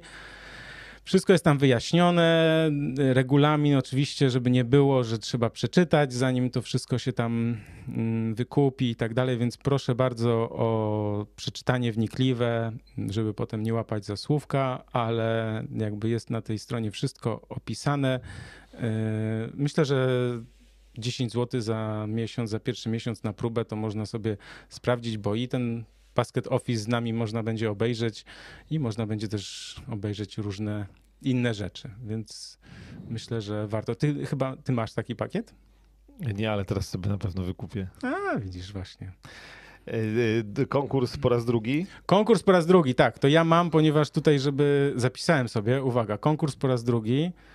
Czyli kolejne płyty rozdajemy, trzy tak, pierwsze osoby. trzy pierwsze odpowiedzi. Teraz tak, uwaga. A, a poczekaj, bo jeszcze raz powtórzmy. Redakcja małpa probasket.pl. Tak jest. I teraz tak. W Space Jam 1 była taka rozmowa Michaela Jordana z Billem Marejem podczas gry w golfa. Z, gry Grali w golfa z Larrym Birdem. Grali z Larrym Birdem. I teraz tak. Pada tam takie zdanie, czy takie zdania. Chodzi o to, że musicie dokończyć to zdanie po angielsku lub po polsku. Larry Bird Larry Bird jest biały. Nie. Larry Bird nie jest biały. Jest. I tu właśnie tu pada słowo. brakujące słowo. Pierwsze trzy osoby, które przyślą maila z odpowiedzią. Jeszcze raz przypomnę to zdanie. Larry Bird jest biały. Nie. Larry Bird nie jest biały, jest. I tutaj pada to magiczne słowo. Czekamy, a swoją drogą Kosmiczny Mecz 1 miał premierę 25 lat temu w Stanach Zjednoczonych. Wtedy to jeszcze były takie czasy, że w Polsce pół roku później się pojawiał w kinach, więc e, legendarny i kultowy film. Natomiast my dzisiaj tutaj Tak, rozdajemy... do wygrania są, bo jeszcze pytanie było, czy te Konkordy są do wygrania. Nie, Konkordy nie, tylko e, Kosmiczny Mecz Kosmiczny na mecz na, na Blu-rayu. Tak jest. Y, to tak, z historycznych rzeczy, które mnie zaskoczyły na moim Twitterze, e, aż odpalę, bo wrzuciłem też e, rocznicę 34 e, lata temu, Charlotte Hornets. mhm. objawili swoje logo, bo wtedy to, to była jedna z tych drużyn, które pod koniec lat 80. Do, dołączyły do ligi. No i razem z Charlotte Hornets pojawiło się ich logo, czyli e, ten szerszeń Hugo, którego wszyscy znają. I e, no, ciekawostka, że narysowany przez córkę Jima Hensona, czyli twórcę mapetów i ulicy Sezamkowej. I zresztą podobno miał być postacią w mapetach pierwotnie szerszenia, został maskotką Charlotte Hornets. E, natomiast ja to wrzuciłem na Twittera i 667 polubień, 74 komentarzy, 16 podań dalej. Był absolutnie dyskusja, no bo też napisałem, że to było chyba najpopularniejsze logo na, baza- na bazarze, tak. na bazarach lat 90. Ja sam miałem kurtkę startera. Podróbę. A nie, to nie, ja miałem kurtkę startera. No, Bądźmy poważni. Miałem kurtkę startera z, w takim właśnie um, kolorze niebie, niebiesko-fioletowym, takim odblaskowym dosyć, z wielkim szerszeniem na plecach i mhm. całe liceum w tym przechodziłem, także taka była moda lat 90. Natomiast właśnie mnóstwo się pojawiło wpisów i komentarzy wspomnieniowych. Tak zwane retro. Tak, retro. E, kto co nosił i kto co miał w latach 90. I, a, najlepszy wątek w ogóle z takich, bo myśmy już kilka razy rozmawiali o tych, ale bo było też oczywiście, że czapeczki z daszkiem. I oczywiście na tych bazarach, no to były podróby. I też mi to przy, przypomniało parę osób, rzeczywiście tam się roz... Te, znaczy teoretycznie, no, nieprawda, nie, ale wtedy była taka teoria, że tam musiało być ileś 8 szwów, to wtedy znaczyło, że jest oryginalna. znaczy oczywiście była to bójda na resorach, bo to wszystko nie, fejki. Nie 8 gwiazdek? Osiem szwów w środku. Było coś takiego z tymi Tak, z tymi tak, tak, tak. Na tym, na daszku. Tak, czy... Nie, a nie te w środku? Nie, to chyba... Te, że na da... jak, jak, od, jak na dasz, tak, na daszku te takie te nitki, te, te nitki takie, takie dookoła. Przeszycia. Tak, tak. Może, tak. no dobra. Bo ja też, ale dużo, co, nie mamy dzisiaj czasu, no, ale dużo wspomnień też, na przykład, nie wiem, czy ty pamiętasz, zimowe czapki były kiedyś takie modne, takie długie, tak, tak. z wiązaniem na końcu i tu z logiem. Związaniem, e... ale nie były też takie stojące, po prostu, co, wy... co nie, potem... ale były takie jak, jak komin, tutaj były zawijane i tu miało logo i ja miałem taką Houston Rockets na przykład, bo więc wiesz, to ja byłem fan Michaela Jordana, ale... Mów do mikrofonu. Fan Michaela Jordana, ale jak akurat Jordana nie było w lidze, to różne rzeczy y, no się tak. posiadało w domu. Y, I na końcu wiązana, taki jak, nie wiem, warko czy coś takiego. Więc takie też były wynalazki. No ale wtedy wszyscy chodzili y, wiesz, nie, nie, nie, robiło na tobie wrażenia, że ktoś idzie w kurtce Chicago Bulls i za chwilę ktoś w Charlotte Hornets i tak dalej. Teraz na ulicach to tak niekoniecznie. Tak, bo tutaj yy, słuchajcie, bo jest pytanie, czy, czy powiem, kto wygrał. Ojej, no mogę spróbować. Yy... To będziesz maila sprawdzał? Tak, już mam. Wiesz co, mamy parę minut, i, ale nie, nie będę gadał, bo nie, nie, nie potrzebuję. Ale o Scottim Pippenie? A, bo czy o Scottim... Poczekaj chwilę, poczekaj. No dobrze, czekaj. Jest, y, słuchajcie, o 22.03, y, nie wiem, czy mogę mówić imię i nazwisko? Imię. RODO? Imię, imię, Paweł. imię, imię. Prawidłowa odpowiedź to wzięło się z reklamy Sprite'a z lat 90 z Grandem Hillem. Tak jest. Tak Paweł E, dostanie e, tutaj wyróżnienie. No i teraz jest, o widzisz, tu komisja musi się zebrać, bo czy odpowiedź nieudany wsad do kosza no tak, no, no jakby, no, no, no, no, no, no, no, naciągane trochę, ale no, no możemy tak uznać. No jest to nieudany wstęp do kosza tak naprawdę, tak? Tak jest. I jeszcze, no tu jakiś MH z reklamy Sprite'a, w której wystąpił Grant Hill, robił wsad i walnął pierwszą obręcz. A i to jest błąd, bo to nie Grant Hill przybił Sprite'a. Ale oczywiście z reklamy Sprite'a to uznajemy. Grant Hill tam stał za ogrodzeniem. Nie, bo Grant Hill najpierw nie, bo Grant nie, Hill najpierw Hill rzuca, nie, Grant Hill najpierw rzucał i ten no, dzieciak to... widział, że o, Grant Hill tak, rzuca i, on... i pije Sprite'a. I potem ten dzieciak wziął piłkę. Napił się Sprite'a tak, i... i przybił właśnie tak ten... zwanego gwoździa. No ale myślę, że uznajemy, no. Tak jest. No i tutaj jeszcze chyba, no dobra. To, to, to trzy, tak? Tak, no trzy. no trzy, zobaczymy, słuchaj, komisja jest... Z, zobaczymy ile tu Tak, płyt, ile płytek ale... zostanie, sytuacja jest, forma jest tutaj, sytuacja jest elastyczna, e, więc tak. Natomiast y, odpowiedź na drugie pytanie, bo też już są odpowiedzi. Też Mateusz e, jako pierwszy, że przezroczysty. I to jest prawidłowa odpowiedź. Potem Larry Maciek. Bird jest przezroczysty. że jest przezroczysty, tak. ojej, Adam, Larry Bird nie jest biały, jest najlepszy. To nie jest dobra Nie. odpowiedź. I Mateusz Larry is clear. Czyli To, to, też jest prawidłowa odpowiedź. No i niestety kolejne osoby pisały, ale już yy, no ja postaram się, może coś jeszcze wymyślę takiego, że może coś by tutaj można było jednak yy, przesłać, chociaż to też czasem bywa trudne. Słuchaj, ja jeszcze chciałem powiedzieć o książkach, bo wyszły kolejne książki i tu musimy niestety naszego wydawcę poprosić, żeby jeszcze chwilę zaczekał parę minut, bo yy, nowe książki, nowe książki wydawnictwa SQN. Jest książka o, o Phil Jacksonie ostatni sezon legendarnej drużyny Los Angeles Lakers, bo w końcu wyszła. Ja tu nawet, słuchaj, coś napisałem. Ale nie będę czy- czytał, bo zachęcam do, zachęcam do przeczytania tej książki. To jest o tym ostatnim sezonie Los Angeles Lakers. Yy, Nie przeczytałem jeszcze całej, ale wydaje mi się ciekawa, bo to jest taki troszkę o takiej psychologii właśnie, o tych problemach, o tym, czego nie widać na boisku, y, o tym, o czym my sobie nie zdajemy sprawy. Ja to na przykład zrozumiałem, będąc y, na przykład, nie wiem, z kadrą przez kilka lat, tak? O tym, jak wiele różnych czynników, nie żadnych aferach czy skandalach, tak? Ale pewnych zachowaniach, pewnych Tak, no chociaż pamiętajmy, że ten ostatni sezon, ten ostatni sezon opisywany w Lakers, y, no też do łatwych nie należał. y. Nie, no jasne, tak, ale tam było mnóstwo takich właśnie, tu Szak powiedział coś tam, tu Kobe powiedział coś tam i Phil Jackson, który musiał po prostu na to wszystko reagować. Jest też, słuchajcie, album taki piękny, To jest y, wielki. ja, najlepszy opis, y, jaki usłyszałem tego albumu, to że to jest właśnie idealna książka na prezent y, pod choinkę. Jak ktoś się interesuje koszykówką, album z okazji 75-lecia istnienia ligi NBA, no to jest absolutny pewniak. Tak, są też piękne zdjęcia. I mnóstwo, jest, I mnóstwo jest zdjęć, także naprawdę idealny prezent na Mikołajki albo na właśnie, tak jak powiedziałeś, na gwiazdkę.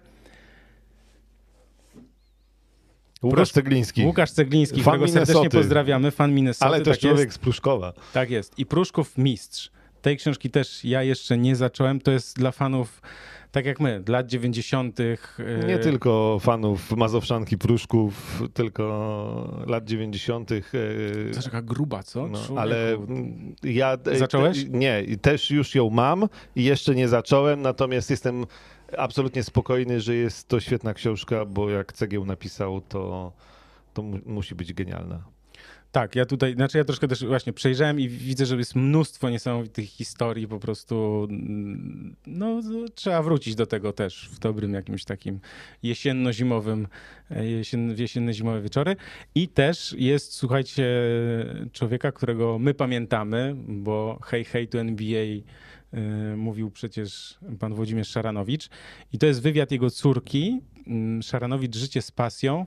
Ja zacząłem czytać i powiem szczerze, tak jak kiedyś, jak byłem młodszy, to mnie takie rzeczy w ogóle nie interesowały, mówię wprost, bo, bo to była dla mnie jakaś historia, której tam, nie wiem, nie znałem, jakieś opowiadania z, wiesz, z lat, których człowiek nie pamięta, no to, to czasem nie są wcale takie ciekawe. Natomiast to zacząłem czytać i to jest naprawdę, naprawdę bardzo ciekawe, bo mm, y, wspomnienia, y, no legendy, tak, dziennikarstwa i też z takim dużym dystansem ogólnie w sensie do świata i do życia, takim dystansem pozytywnym, w sensie nie z takiego punktu widzenia ego, jaki ja byłem wspaniały, tylko trochę jest Bije od z, tego- Z, z dystansem też do siebie. tak, z dystansem do siebie, że bije do tego, bije z tego taka właśnie ogromna pasja, że, że no pan Szaranowicz wspominający właśnie te różne, różne lata w swojej, swojej karierze, podkreśla tak jakby, słychać, nawet nie musi tego mówić, tylko to słychać,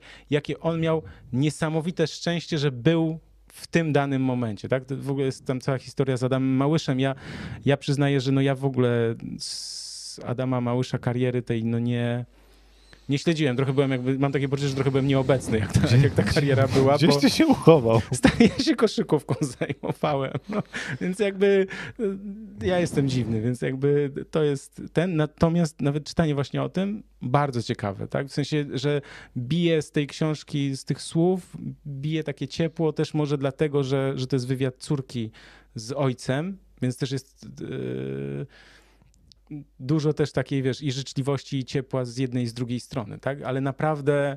E... Bardzo dobra książka i wszystkie te bardzo mocne, e, bardzo mocne tytuły i do przeczytania. W...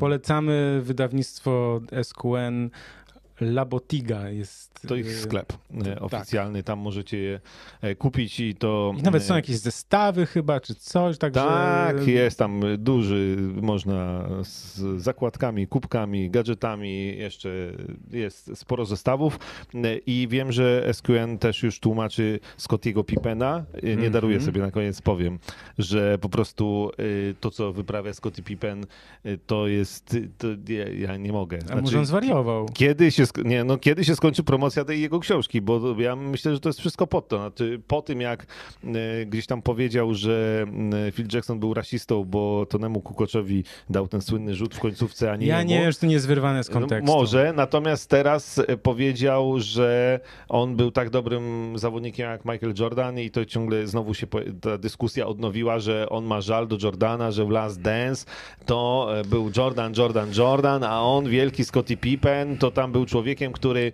e, tylko kłócił się o kasę i w ostatnim sezonie e, miał kontuzję, e, jakby prze, przeciągał zabieg i nie grał na początku sezonu.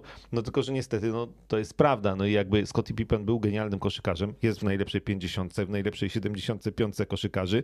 Natomiast... Trudno, żeby nie był. No, no, I był genialnym koszykarzem, był w Dream Teamie, był absolutnie fenomenalny, natomiast no, nie był lepszy ani tak dobry jak Jordan i no, prawda jest taka, że jeśli chodzi o sprawy biznesowe, to y, to no. zawalił wszystko, co się dało i jako koszykarz, i później po swojej karierze.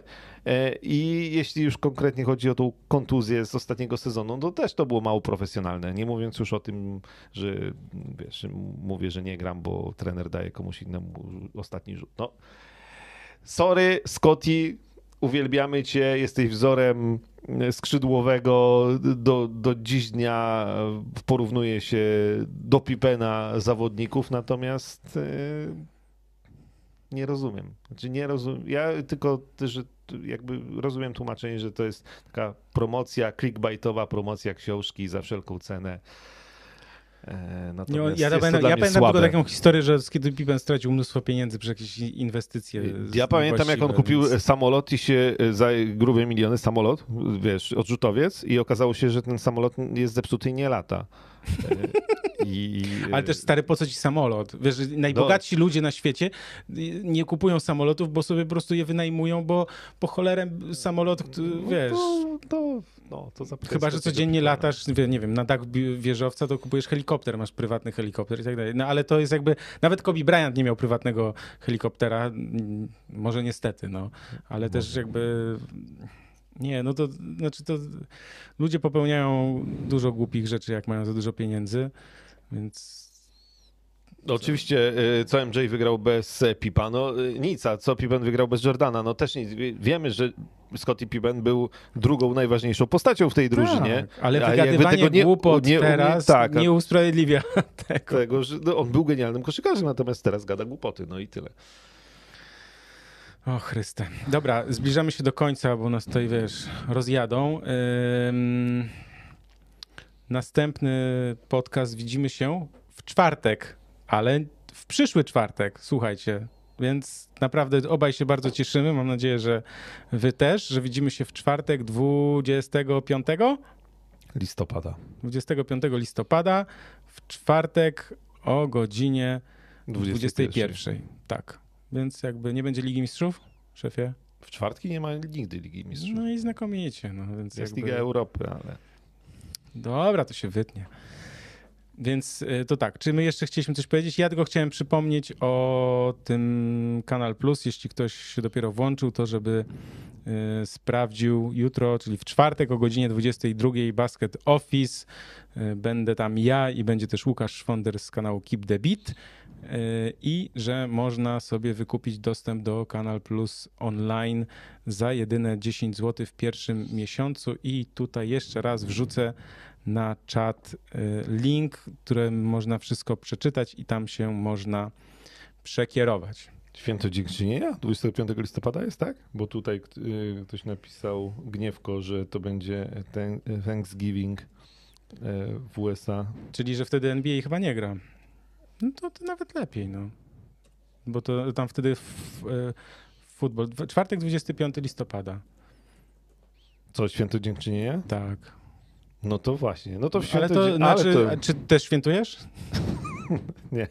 No i w czwartek nie ma meczów, więc nawet będzie dla kogoś, kto będzie oglądał, słuchał nas, czy oglądał w piątek, to będzie, nie będzie meczów, bo w czwartki, bo w ten, to święto nie ma meczów. Indyka, weź tu przed chwilą było pytanie, czy ten regał ze sobą taszczymy za każdym razem. Nie tylko książki, ale z okazji święta. A ja, ja odpisałem, że moja 400-konna rakieta jest w stanie udźwignąć. E, tak, i to na, na, na święto dziękczynienia Michał jeszcze indyka przywieźć. Nie, słuchaj, to y, ty musisz ugotować w piekarniku. To upiec. Upiec, przepraszam. Dobra, bo już y, tutaj fakturka będzie y, za każdą minutę 1000 zł, więc wiesz. Dobra, y, słuchajcie, bardzo dziękujemy wszystkim. Y, zachęcamy też ewentualnie, jeśli nam umknęło jakieś pytanie z czata, tudzież czatu, to y, zostawcie, możecie napisać komentarz pod nagraniem albo nawet wysłać na maila redakcja probasket.pl, jeśli coś jest ważnego na przykład, jeśli my zrobiliśmy jakiś błąd albo chcielibyście się do czegoś odnieść, też zachęcam do tego, żeby do nas pisać na przykład myślę tak i tak, co wy o tym sądzicie? Na przykład. Czyli podrzucać nam ciekawy temat do rozmowy, tak jak z tym Benem Simonsem. Dziękujemy Adam za, y, za pytanie. Mogliśmy sobie to też przeanalizować i wymyślić. Kurczaka, nie kurczaka, tylko indyka. Aha, i jeszcze odnośnie studia, bo też są takie tutaj kwestie odnośnie studia. Są też przymiarki w końcu, może się uda, że będziemy troszkę inaczej siedzieć. To też wymaga pewnych inwestycji logistycznych i nie tylko logistycznych, ale też materialnych, ale zmierzamy w tym kierunku, żeby tutaj też cały czas się rozwijać i dzięki temu też Blaszak Studio się rozwija, mówiąc najogólniej. Tak. Dobra, e, kończymy, dziękujemy. Widzimy się w czwartek 25 listopada o godzinie 21. Krzysztof I Sendecki, Michał Pacuda. dziękujemy bardzo, do, Do zobaczenia. zobaczenia.